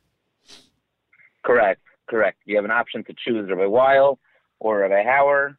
You know, if you if you want to switch in the middle, that's also okay. That's um, allowed. cha- channel channel some channel surfing, Right. um, as they as they call it. Yes, the opportunity is there for both of them. Rabbi Rabbi Hauer and Rabbi Weinreb will have uh, ASL, which is American Sign Language, for uh, those that are hearing impaired and those that are, that need it. Um, the OU uh, is very sensitive towards the you know the whole community and special and, and the special needs community, so that they make that available as well. All right, Moshe Brandsdorfer is with us. Um, OU.org slash Tishabov, everybody. OU.org slash Tishabov, and they spell Tishabov T I S H A B A V. Again, it's OU.org slash Tishabov for information about what's happening on Sunday. Before we get to the other things that are happening on Sunday, Rabbi Brandsdorfer, just a word. I mean, you alluded to this already, but it is, but I think it bears um, uh, uh, going uh, in depth a, a drop more. Um, it is amazing that now we have this opportunity to be in shul even when we can't go to shul. Meaning uh, that um, there are many people who would spend their Tisha B'av morning in alternate ways. Obviously, it being Sunday on this side of the world, uh, people usually don't have to go to work on Sunday, so they'll have more of an opportunity to actually be in shul, which is wonderful. But when Tisha B'av is during the week, it becomes much more of an issue. Um, the, the fact that we're able to look in and participate and be inspired, and even if if one is occupied with you know family matters, taking care of kids, etc., having this on in the background concurrent with Tisha B'av morning, it is such an amazing way to enhance one's and one's family's Tisha B'av experience, and this should not be lost on every and anybody that if you have not yet had the opportunity or have never taken advantage of this service by the OU, now is a really good time to start. What are your thoughts about infusing a real Tisha B'Av Kinnis service uh, into someone's household on Tisha B'Av morning? One hundred percent, Nachum. That's that's that's completely accurate. Um, you know, people have young kids that that might that don't necessarily go to shul on on Tisha B'av morning. The day camps are closed. Um, the kids are going to be, especially because it's like you mentioned, it's Sunday this Right. year. Right. Um, the kids, the kids are going to be home.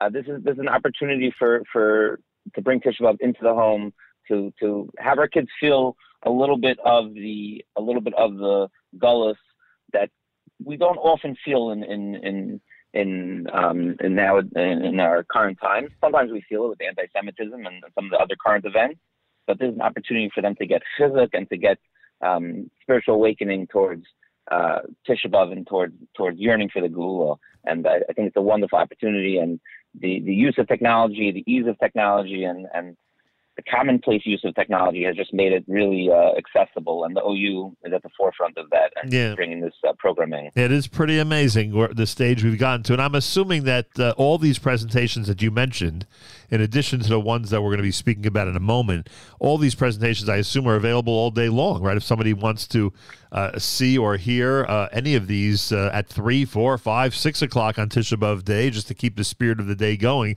it's all available to them. Yes, correct. The the morning kinos will be available all day. Um, I will mention that the afternoon there's some. If someone goes to the bottom of the homepage, Right. the Tisha B'av homepage, the OU Women's Initiative will be having um, stories from from Holocaust survivors, inspirational stories. Um, there will be other links available for uh, Im- im- impactful programming as well. Uh, plus, in addition to that, the NCSY Kumsitz of the World, which is uh, uh, which is coming directly from the uh, the Kotel, uh, directly from the Western Wall, and now that is uh, something that's happening toward the evening in Israel. So I guess for us in this time zone, it would be toward the early afternoon. But that's also accessible starting at 12 noon Eastern time uh, on the OU website. So the OU Women's Initiative, NCSY Kumsitz of the World, and of course the Kinnis services in multiple locations that we have the ability to access through the OU website is all going to be presented on Tisha. All the information is at ou.org slash Tisha B'Av, ou.org slash Tisha B'Av. You could register. You could actually you could actually get a reminder about it uh, right now. You can actually register and get a reminder about all these events uh, just by going to that page and checking it out. And when you go to that page on Tisha Day, uh, there's literally one click to get to the live presentations and one click to get to the recorded presentations. It could not be any easier. Rabbi Brandsdorfer, anything else you'd like to add about what's happening this Sunday with the OU? Uh, I just want to thank the Parkoff family for for sponsoring this. They sponsor it. Uh, they've sponsored it for the last few years. It's you know people people have a misnomer that virtual is free. It doesn't you know up the live streams. Obviously, Nachum knows Nachum knows from running a, a media company the expense that goes into videography and all this. It's uh it's and marketing. It's not not cheap. But uh, we're very excited to, to provide the service for the Klal, and we thank the Parkoff family for their for their generosity. As uh, Rabbi Brandsdorfer mentioned, the program is dedicated by Richard and Deborah Parkoff in memory of Avraham ben Yitzchak HaKohen and in memory of Rachel Bluma Bas Yehoshua. All right, Moshe Brandsdorfer heads the uh, Torah initiatives at the OU. Big day coming up Sunday. That's right. We're hoping we're not going to have to observe Tisha B'Av this year, but the likelihood is we are, and the OU is prepared with some incredible presentations, including Rabbi Hauer, Rabbi Weinreb, Rabbi Weil, and Rabbi Berzon, all participating in the presentation of Kinnis, uh, both in the morning and all day on Tisha B'Av. Right, Brandsdorfer, I wish you an easy fast, and thanks so much to you and everybody at the OU for providing all these services for our community worldwide. Thank you as well, Reb. I hope to uh, see you see you in Yerushalayim very shortly. Bezrat Hashem. Thank you so much for that. More coming up. It's JM in the AM on a Wednesday morning. Again, the website is ou.org slash tishabov, ou.org slash tishabov. We are in the midst of our spoken word programming, which is how we uh, present the um, uh, the nine days format here at JMNAM. If you're into the acapella selections, you can hear that all day long in the Nachum Segal Network. Plus, Yossi Zweig will be doing an acapella live lunch that we, of course, uh, will be um, airing later today, 11 a.m. Eastern Time until 1 p.m. So you could check that out and uh, see what he has to offer during these nine days. In terms of the acapella selections. Meanwhile, we continue with our Berel Wein. His uh, topic on the United States and its Jews is the Orthodox Jewish community. Rabbi Berel Wein at JM in the AM. 20s. Uh, it had uh, it lobbied on behalf of Jewish causes, but it really wasn't uh, a very effective or strong organization.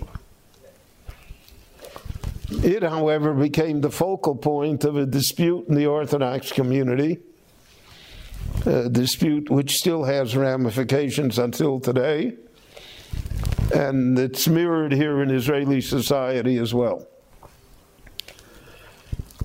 The uh, European rabbis who now had positions in the American yeshivot and who were Hasidic leaders and were very, very influential and strong and great people. They demanded that the Orthodox withdraw from the Synagogue Council of America. That in effect, they gave up on the conservative and reform movement in America.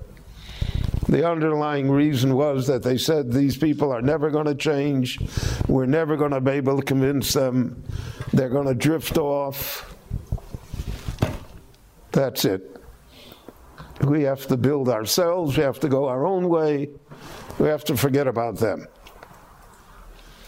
Now, there were sections in the Orthodox community that disagreed with that, that felt that it was an unnecessary fracture. But it nevertheless occurred. And it had great influence because it developed within Orthodoxy itself two streams in America. One stream would control, uh, represent the yeshiva world and the Hasidic world, and the other one eventually claimed to be the representatives of modern Orthodoxy. But no one expected that somehow the hardliners, those that represented the yeshiva world, etc., would be successful. And they started out very small. I remember that in 1953, uh, my father and I took a trip to the East Coast. And my father, who knew Rabbi Aaron Kotler from Europe, uh, went to see him. And then he uh, had started his institution in Lakewood. There was a lady there that uh, gave him an old uh, rooming house to house the yeshiva. And uh, it had a student body then of 27, of whom a, a third or perhaps a half were European born, not even Americans. And my father asked uh, Rabbi Kotler, how many uh, students does he expect that his yeshiva will grow into? And the answer was um, 50, maybe 100.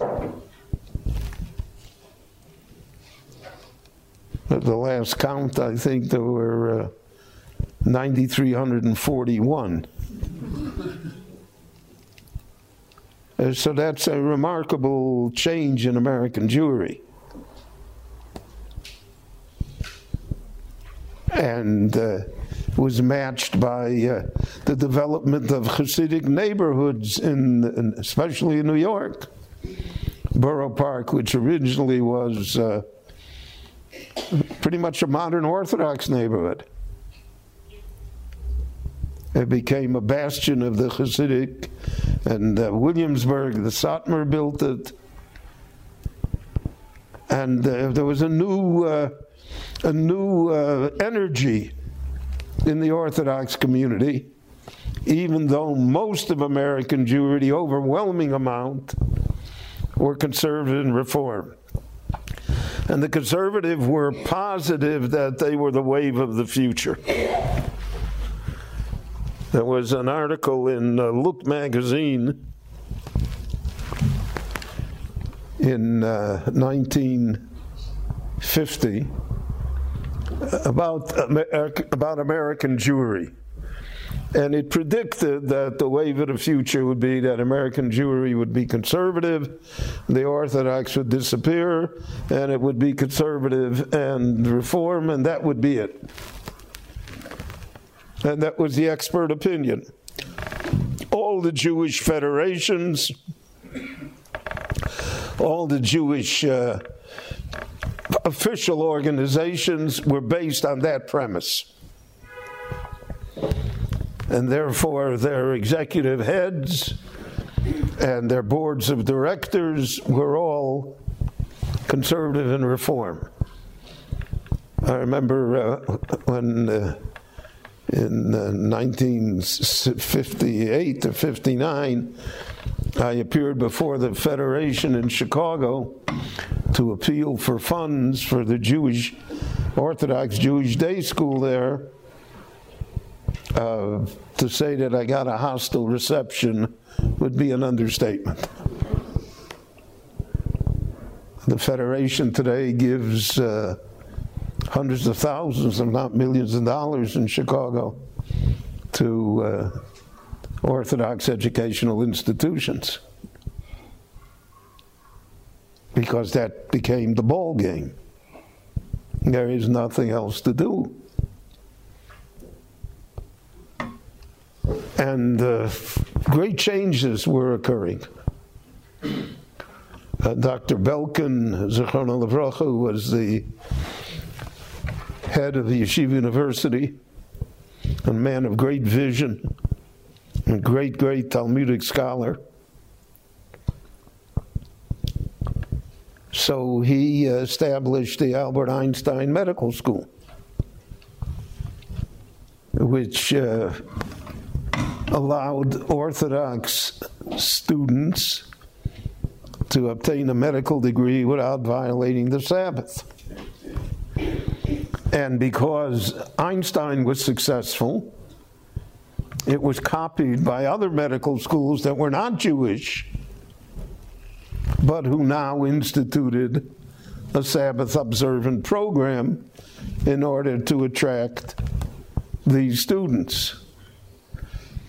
And the Jewish community began to come into its own. There was a uh, anti-Semitism was no longer, what shall I say, acceptable. It existed, but it was not something you advertised anymore. There was a famous movie called Gentleman's Agreement, which highlighted anti Semitism. And people talked about it. And it became uh, less and less acceptable. Uh, the horrors of the Holocaust naturally had a great influence. And Jewish political influence grew as well. So, uh, for 1960, for instance, John F. Kennedy was elected uh, because of uh, Jacob Arvey, who was a member of my father's shul in Chicago. And he was the Democratic National Committeeman for Illinois. And uh, when uh, the vote in Illinois, Kennedy needed uh, a few more thousand votes. Arvey somehow supplied him with 8,000 votes. And uh, Nixon was defeated. So there was now Jewish influence.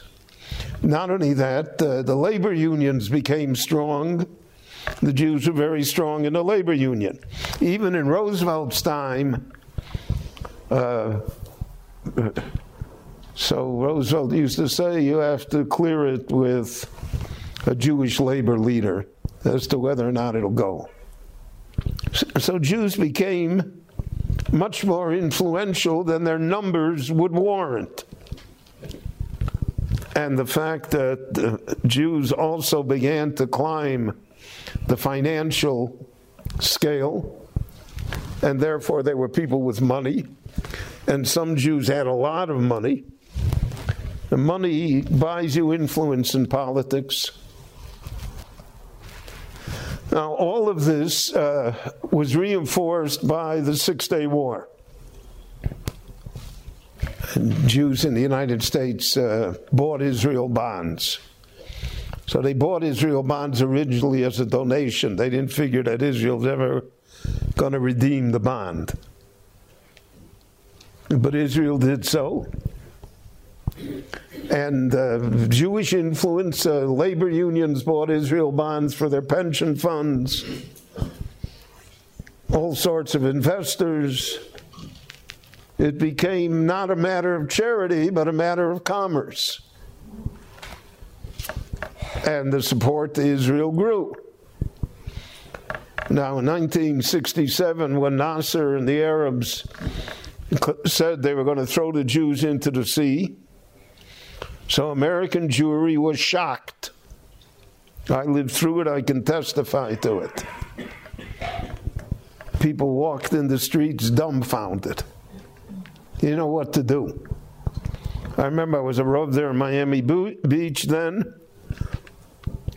People came and sat in shul all day. Not they didn't daven, they, they weren't really, they just sat. Because here it was going to happen again, God forbid. And when the Six Day War was over, with its astounding result, uh, then American Jewry was absolutely euphoric.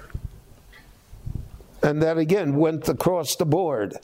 So, for instance, uh, there were still reform temples in 1960s that would not make an, an appeal for Israel bonds because basically reform was against was dual, dual nationalism, etc. However, the demographics of reform changed. Most reform now had Orthodox grandparents. They didn't have reform grandparents because there are very few reform grandparents that have reform grandchildren. And therefore, it all changed and became pro Israel, and it became more Jewish. The first time Jews began to wear a kippah on the street in the, in the United States, or on an airplane.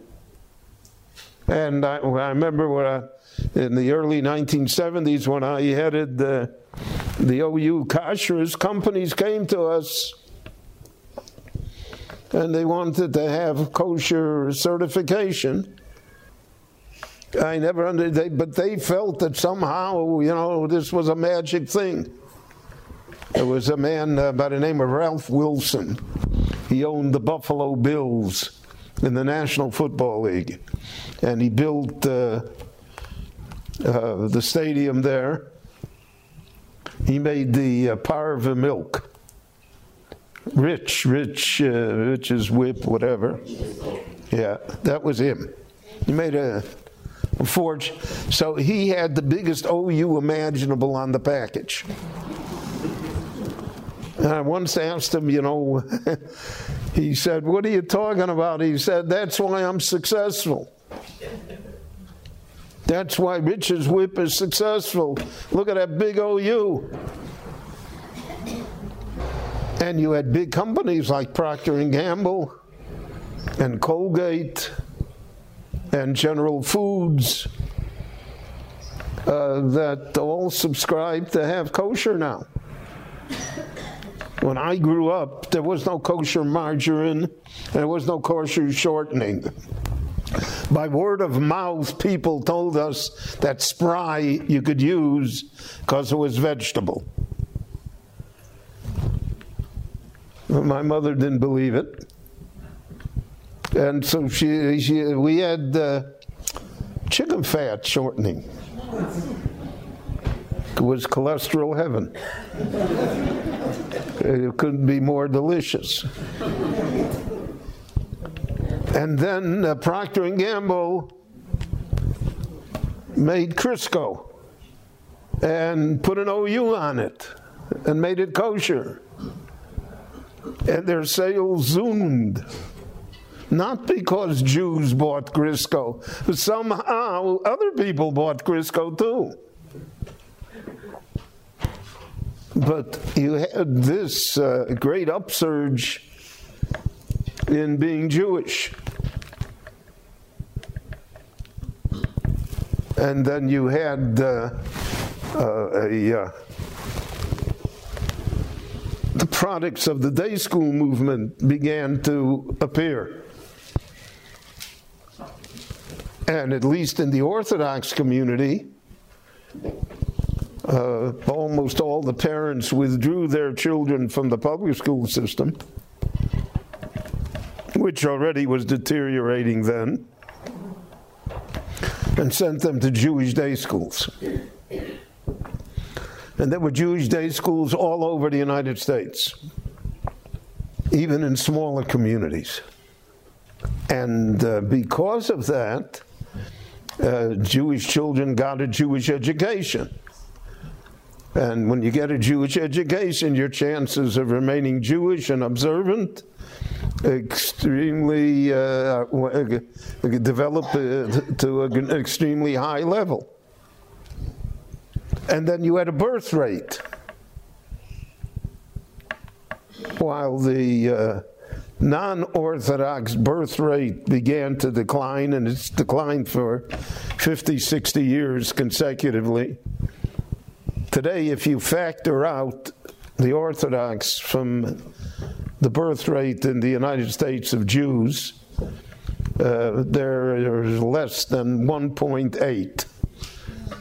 And you need at least 2.2 to replenish what you have. So at this rate, it's going to disappear. Now, the Orthodox have uh, rates that run from 3.5 to 6. So it's not hard to see if demographics hold, and that's always a question. But it's not hard to see what's going to be and how it's going to be. So you have here this basic uh, split in the American Jewish community. I uh, characterize it as the rich getting richer and the poor getting poorer. Orthodoxy became more self assertive, stronger, and stronger politically as well. It was ironic that uh, the first Jew who was nominated to be uh, vice president of the United States was not a reform or a conservative Jew. He was a Sabbath observant Jew. His wife's name was Hadassah. I think his daughter has made Aliyah here. I mean, just think of that. You know, when Barry Goldwater ran for president against uh, Lyndon Johnson, so he, uh, Goldwater's father, their name was Goldwasser, and uh, Goldwater's grandfather had founded this department store in Phoenix that uh, was uh, very famous and successful. But uh, he, uh, he had converted already later in life to become a Christian. And Barry Goldwater was a practicing Episcopalian. But Goldwater remarked that if he was elected, he said it would be ironic in the extreme that the first Jew that was elected as president of the United States was a practicing Episcopalian. because that was that generation. That generation was the best that we could do is Disraeli. Disraeli, he was Jewish, uh, but he's an Anglican. If he would remain Jewish, he would never be uh, the leader of the Tory party, he'd never be prime minister, he would never be Queen Victoria's favorite prime minister. It, that was impossible. So the best we could do is also Disraeli. But that changed.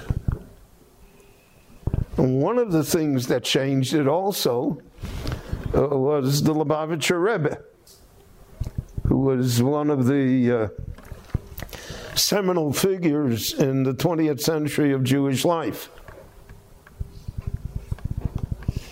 And he uh, developed an entire cadre of people that spread out all over the United States, eventually all over the world, and who, un, uh, who were uncompromisingly orthodox. and that was a shot, and who demanded, they demanded that uh, the city uh, erect a menorah on Hanukkah on city grounds. The case went to the Supreme Court, and the Supreme Court said, okay. In my time, uh, people were afraid to put a, nobody put a Hanukkah lamp outside. And if you put it in the window, you didn't make it that conspicuous either. And here, uh, you've got these gigantic menorahs on city in Indianapolis and South Bend and uh, Kansas City and uh, Pittsburgh on city grounds. And the uh, Hasidic world and, this, and Chabad as well refused to compromise on clothing. They didn't look American. They looked Amish. we, uh, when I was the head of the OU, we had a uh, poultry plant. Uh, Empire had one of its plants in a place called Mifflintown, Pennsylvania. I think they're still there. That's the middle of the Amish country. So you couldn't tell the Shochtim from the Amish unless you looked closely because the Shochtim had a mustache. But otherwise, you couldn't tell the difference.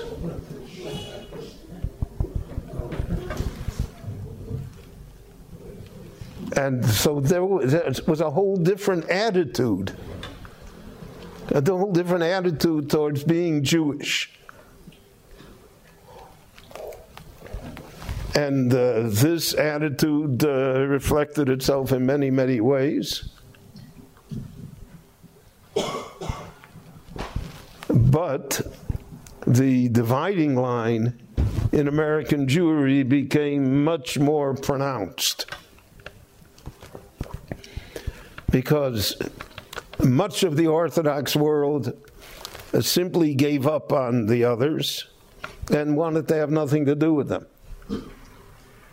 Would not uh, would not have uh, any uh, anything joint, uh, no programs, nothing. There, that's it. And this had uh, all sorts of consequences because uh, no matter how correct it may have been in their eyes, it certainly alienated a vast majority of American Jewry who came to have a distorted view of Orthodoxy and of Orthodox Jews. We have that here in Israel too, but here it's uh, more political than uh, than real. But it is here too, right?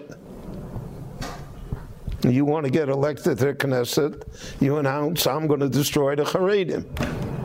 That's, a, so to speak, a political uh, slogan that's going to carry you to victory. And so there are great risks in that, great risks. And one, uh, to a certain extent, flies in the face again of, democ- of the demographic situation when making such statements. So, the, this division, there was a moment uh, after the Yom Kippur War when uh, what was known as the Kiruv movement gained traction, both here in Israel and in the United States.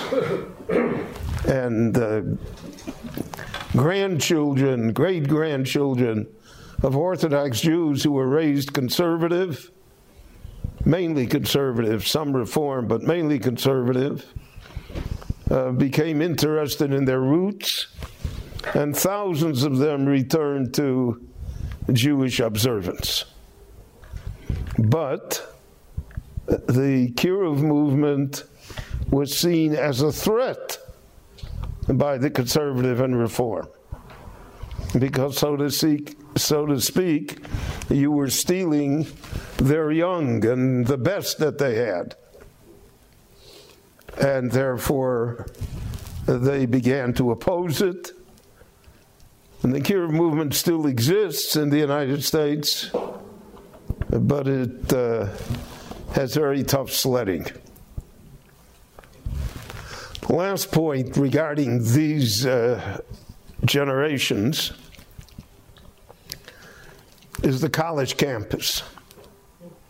If you're Jewish, you have to go to college. It's like being bar mitzvah or bat mitzvah. And if you don't go to college, you're not really Jewish. And not only that, you have to get the uh, post uh, bachelor degree degree. You got to be a master's or PhD. And that became a fixation in the Jewish world. And uh, the colleges in the United States, uh, from the 1940s onward, uh, became very, very leftist. Uh, they became very atheistic. They became rapidly immoral. And they raised a great challenge, therefore, to the Jewish young people who attended. And the college experience, more than anything else, is what has shaped uh, the intermarriage rate in the United States, the assimilationist uh, tendencies, the anti Israel tendencies. That's all part of this fixation on colleges and universities, which became part of the American Jewish life. So uh, that's the background to where we are today.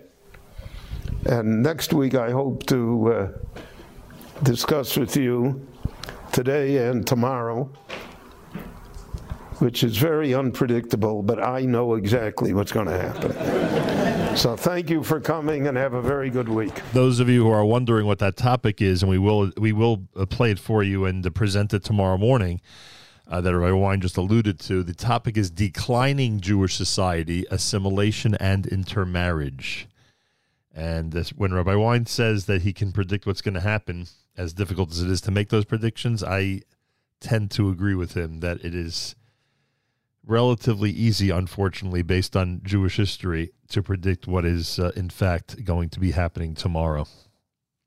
Information about Rabbi Wein's lectures 1 800 499 WEIN, 1 800 499 WEIN, or rabbiwein.com. Again, rabbiwein.com. And um, that's how you can get information about the different uh, lectures, the entire catalog of lectures that um, are available from Rabbi Wein uh, to the worldwide Jewish community, or to the worldwide community, I should say. JM and the AM, good morning, everybody. It's the third day of uh, of August. It's the sixth day of Menachem Av. We're in a nine days format. Those of you who would like to um, get information about the virtual Isaiah Wall service for this coming Sunday, just email me, Nachum at NachumSegal.com, N-A-C-H-U-M at N-A-C-H-U-M-S-E-G-A-L.com, and I'll be more than happy to send that information to you. It's a Zoom virtual event for this coming Sunday. We spoke about the OU earlier. Go to ou.org slash Tishabov in order to um, register for this coming Sunday's uh, Tisha B'Av programs. Again, that's uh, ou.org slash Tishabov for all the presentations that the OU is offering. And um, And there you have it. Uh, my father, Rabbi Zev Segal of blessed memory, presented a eulogy of the Lubavitcher Rebbe, one that we have played uh, many times on these airwaves. This happened back in 1994 during the Shloshim observance of the Lubavitcher Rebbe. And um, this year, the 3rd of Av, when it was the anniversary of when it was presented, was on Sunday, so we figured we could play it at some point this week. Doesn't necessarily have to be exactly on the 3rd of Av, and that's the thinking that went into the scheduling of uh, the presentation. So, those of you who have um, a curiosity about the Lubavitcher Rebbe, and those of you who want to hear a brilliant eulogy uh, that really encapsulates everything about one of the greatest Jewish leaders ever, certainly in modern times, uh, pay careful attention to this. Um, it is the um, eulogy of the Lubavitcher Rebbe as delivered on the Shloshim of the Rebbe by my father, Rabbi Zev Segal, back in 1994. For you at JM in the AM. This coming uh, Shabbos, we shall read in the Torah the summation of Moshe Rabbeinu. And among the things that Moshe Rabbeinu says is Echo Eso Levadi Torchachem Umasachem Berivchem. Moshe Rabbeinu confesses that he doesn't know how he is able to carry the burden of leadership all by himself. And then he continues, so he decided there should be a leadership assisting him. And he says the qualifications of leadership should be the following, and this is what the Torah tells us. Havu lochem anoshim, get yourselves men, chachomim, wise men, unevonim, understanding men, וידועים לשבטיכם ועשימם בראשיכם. Now you can't help but associate this statement of Moshe Rabbeinu where he designates the qualifications that there is a very strong relationship to Chabad. He says, Chachomim, Chochbo, Nevonim, Binot, V'yiduim, Das, and this is Chabad. The leadership of Klal Yisrael was given to the Rebbe. And he fulfilled that mission to the maximum that can be fulfilled. He had Klal Yisrael, the entire people of Israel, was his concern. And a deep concern. Every corner in the world, no matter how forsaken it was, and no matter how few Jews were there, he had them on his mind, in his heart and his soul. If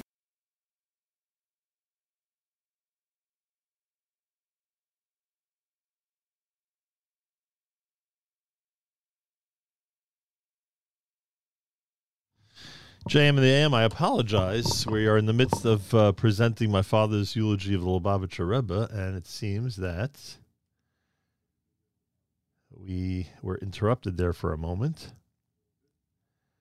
I apologize for that. We will continue with it now at JM in the AM. corner in the world, no matter how forsaken it was, and no matter how few Jews were there, he had them on his mind, in his heart and his soul. If there was a man qualified to reconstruct Jewish life after the great Churban, after the tragic Holocaust that befell our people, he was one man who did it. He reconstructed Jewish life in a very commendable way. And at the same time, he made Jews feel, without any exception, whoever they may have been, that they are a part of this reconstruction. He worried about every Jew wherever he was. And he had a certain devotion and dedication to Klal Yisrael. I used to sit, and I had the great privilege, and I don't pretend that I understood the Rebbe. I don't pretend that I can evaluate his scholarship or his spiritual greatness. But at the same time, in my own way, I was privileged to spend a great deal of time. It is no secret. Many of you know it. I used to come in 12 o'clock midnight and walk out not earlier than 3.30 in the morning and sometimes even later. And after a while when we were sitting, the bell used to ring. And I tried to get up because I knew there were people waiting there, people who were older than me. And as I was trying to get up, the Rebbe said in a tone almost of chastising me. He says, what you, we are talking about the Klal. Wir reden wegen Klal-Sachen.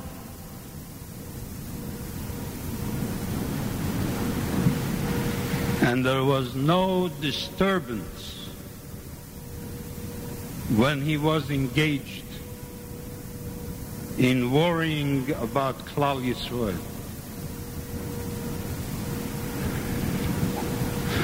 And I can go on and on about his great concerns. Nothing else to point out except the Jewish community in the former Soviet Union.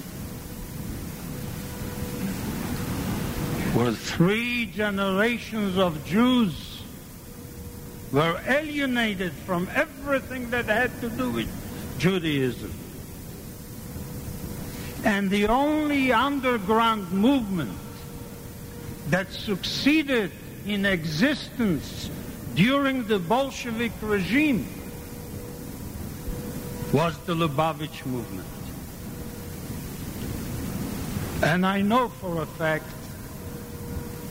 I can stand here for hours and testify how this underground movement functioned with real devotion and dedication to everything that had to do with Jews and Judaism. And the Rebbe was the leader. No matter how many thousands of miles he was away, they were waiting with a great deal of thirst to hear something from 770.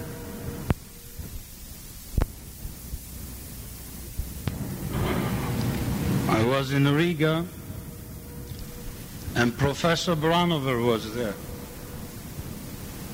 And you probably heard of Professor Branover.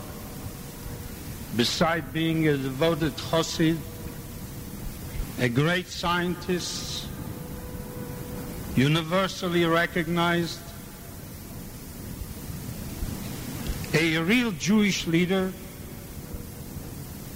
respect from all walks of life in the state of Israel, under every government. And Professor Branover told us the following. When Gorbachev came to power, the Rebbe, so people were very scared at the time. And the Rebbe sent a message to the Jewish community in Russia, and he told them, don't worry, things will get better. And naturally, they accepted the rabbi's word. And it calmed them down a little bit. But then Branover says when Gorbachev was in Israel recently, and he spent quite some time with him, so he asked Gorbachev, did you really, when you came to power, did you really think that you are going to change from your predecessors? And Gorbachev said, no, not at all. In fact, my idea was to tighten a little stronger than my predecessors. Gorbachev didn't know where he's heading to, but the Rebbe had enough insight to predict that things will improve. And I can testify it from another angle. You remember when the El Al plane was hijacked to Algiers? And the rumor was that Ariel Sharon was to be on this plane and he was told by the Rebbe that he should not travel with that plane. That was the rumor. When I met next with the Rebbe, so a little time passed, and I was curious, and I said to him, I hear rumors that you stopped Sharon from traveling down that El Al plane that was hijacked to Algeria. And the Rebbe said the following. He made sure that he did not accept when I said he stopped the plane. And he said, you know, Sharon came to say goodbye to me before he went to Israel. And I said to him, don't go. And Sharon didn't go. Says it's true. So naturally, obviously, I asked the next question. If you knew that the plane will be hijacked, why only save Sharon? You could have saved everyone else on that plane. And the rabbi gave me a look like I interpreted that it was not the wisest question that I have asked him. And he says to me the following. He says, he said it in Yiddish. Do you think that I saw a plane being hijacked? He came to say goodbye. And all I did was say, don't go.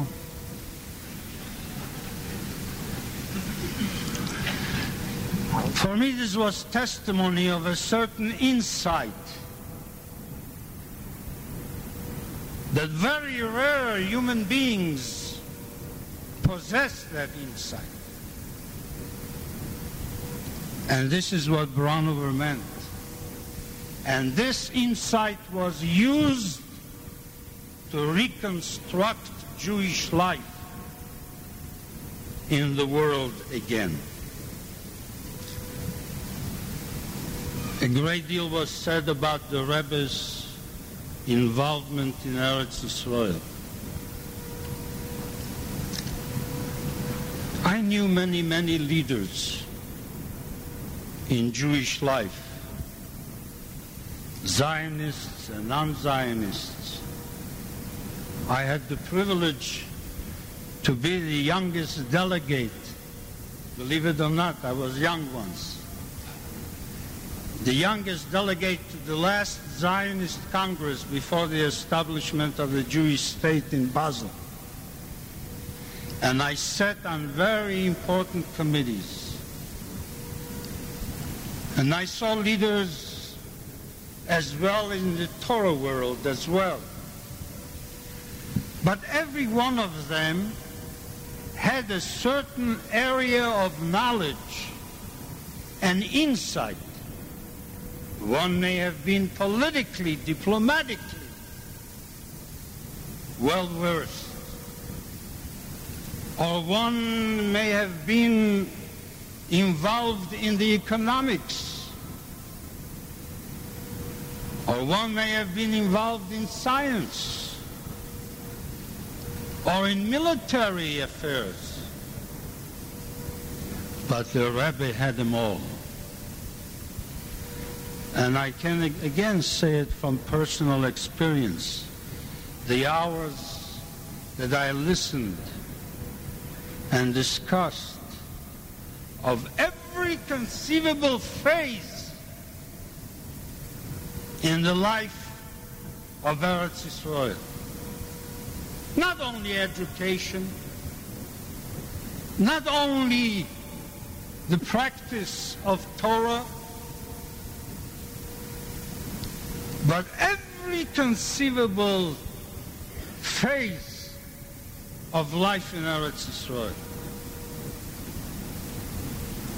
And I don't have to tell you his concern about the shlemus of Eretz Israel. That was on his agenda. And in the last few years, he had something to worry about, as we see it now.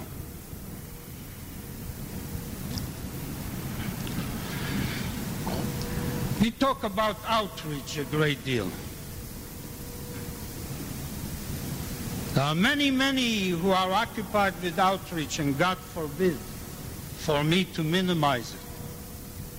I know what it is. I was a little involved with it.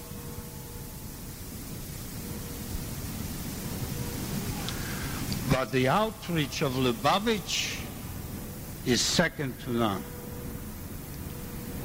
The devotion and dedication and the Mesiras Nefesh of the Shlichim in all parts of the world. I was sitting a short three weeks ago, a Friday night, who is now acting as the chief rabbi of Latvia. And you know the days are very long now in that part of the world. And I heard the Friday night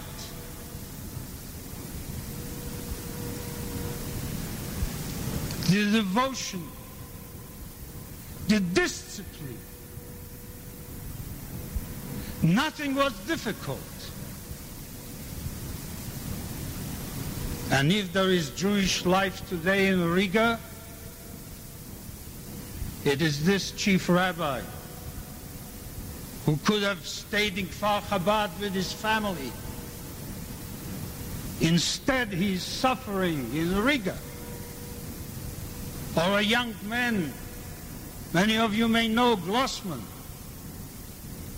a wife, a young wife with three infants, doing youth work in every possible way. He's running now a summer camp.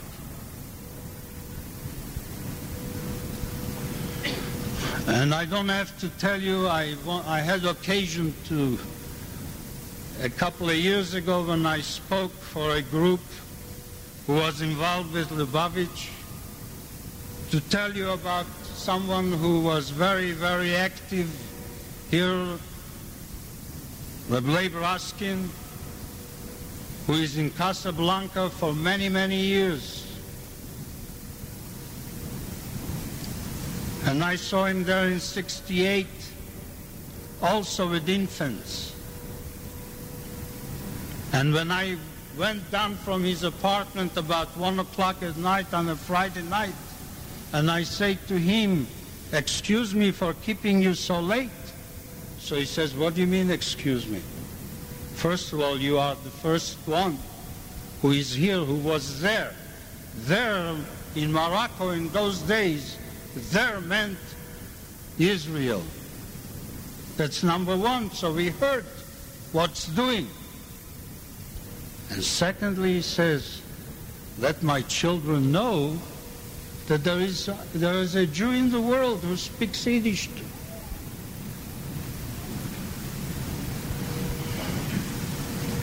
I can tell you many stories, but my time is limited. I can tell you what the Rebbe did in South Africa when I was there in the 70s, when the Jewish community was in a turmoil, and the Rebbe calmed them down, and the Shlichim there did their job. If there is a Seder in Himalaya, who does it? If a shochet was needed in Romania, who supplied it? If a mohel was needed in any part of the world, they were there. And they are still there. Yes, indeed, outreach to its maximum all part of the reconstruction of Jewish life. Tremendous amount of creativity. You remember when the rabbi started with the Mivtza Tefillin in the Six-Day War? And Tefillin was not the most popular thing on the American scene. It was popular maybe on the day of Bar Mitzvah or a month before the Bar Mitzvah. But I have noticed what tefillin did. When you come to the Kotel, to the Western Wall, a religious Jew has no problem. Either he davens Mincha or Ma'ariv or Shachris, and if he comes in another part of the day, he says Tehillim. He reads the Psalms. But what does a non-religious Jew do at the Kotel? What does he do? Another piece of paper on the wall. But tefillin became synonymous with the Kotel of the non-committed Jew. He comes to the Kotel, he knows that this is the time to put on tefillin and say Shema Yisrael. Or all the other projects, the lighting of candles, and other creative, creativity. The Rebbe was the first one on the American Jewish scene who did not permit Jews to run away from Jewish neighborhoods.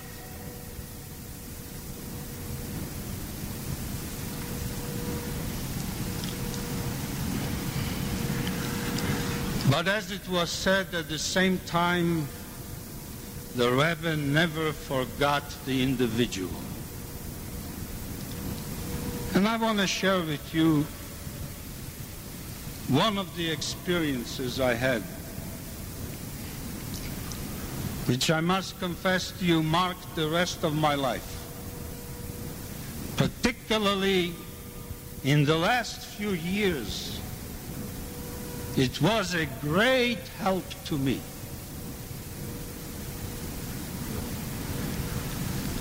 On one of my travels, and until this day I don't know how the Rebbe discovered that I'm going somewhere, I was called, and the rabbi asked me to do something in that particular country.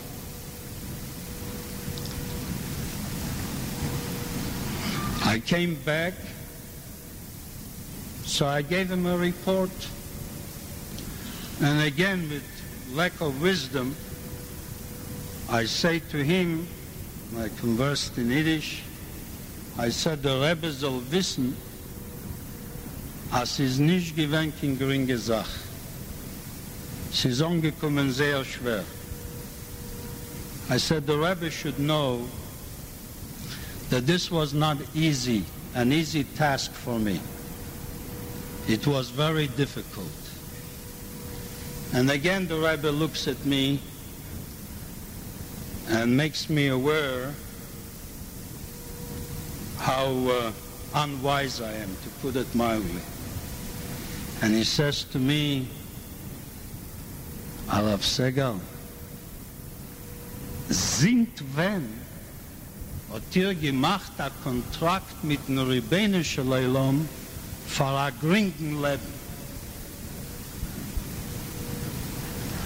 The Rebbe says to me, since when did you make a contract with the Almighty for an easy life?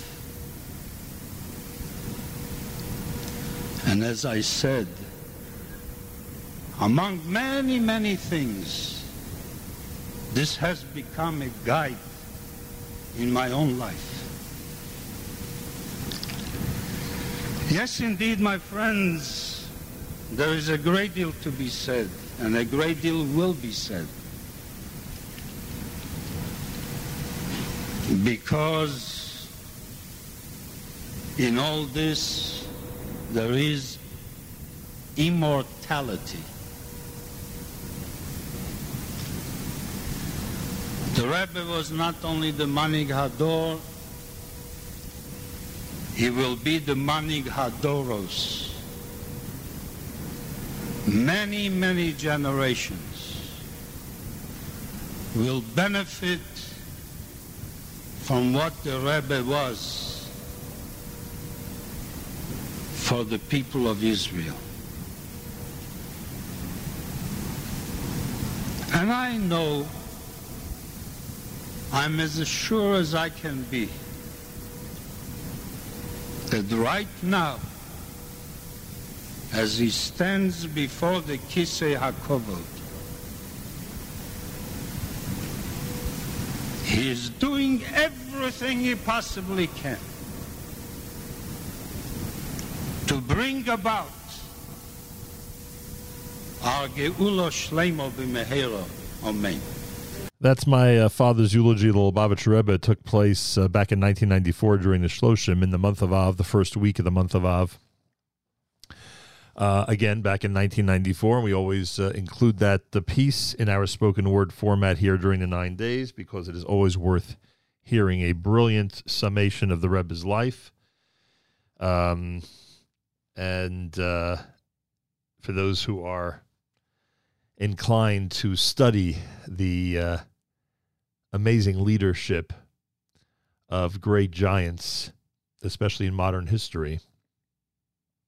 It is a piece that really gives an amazing perspective in a pretty short period of time, in a condensed in a condensed lecture, uh, an amazing perspective on what the Rebbe was able to accomplish and uh, how meaningful he was to the uh, Jewish community worldwide really something. JM the AM on a Wednesday morning broadcast, third day of uh, August, the sixth day in the month of Menachem Av, and I thank you all for joining us.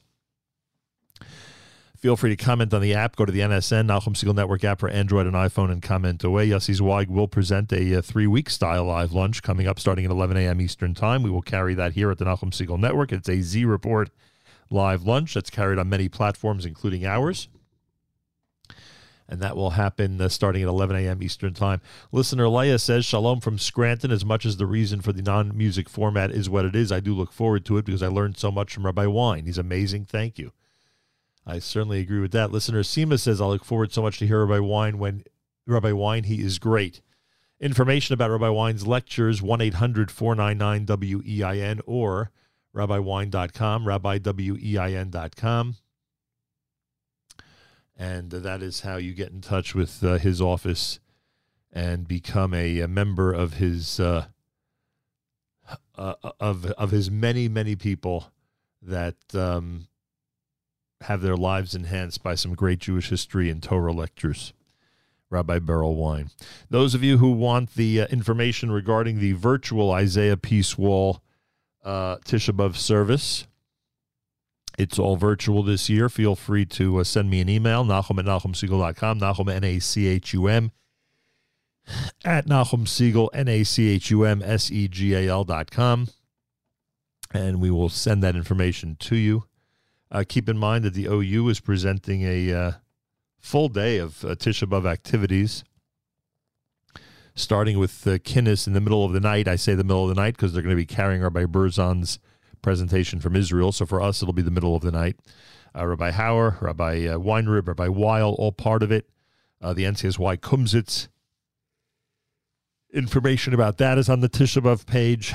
The OU Women's Initiative, information about their presentation is on the OU's Tisha B'Av page. Go to ou.org slash Tisha B'Av, T I S H A B A V.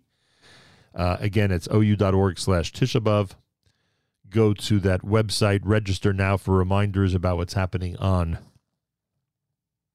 Sunday, and um, be inspired. Make it part of your day on Sunday, the OU programming, uh, to make your Tisha B'Av even more meaningful than it would be without it. Um, all right, so that's happening this coming Sunday. I remind you that our good friend Jay Bienenfeld is in uh, need of a kidney. We spoke with our friends at Renewal yesterday on the air. Those of you who are um, inclined to find out if you are a match, if you are a uh, potential donor to help save someone's life, R25555 at renewal.org, R25555 at renewal.org. And a reminder the event, the swabbing event for Dr. J. Bienenfeld is happening September the 4th out in the five towns. We'll give you more details as we get closer. It's about a month away. But again, those of you who would like to find out more information about kidney donation, see if you're a match. Uh, it's uh, r25555 at gmail.com, r25555 at gmail.com. And uh, and that's the um, and that's the story. And we hope everybody out there not only responds but spreads the word to others.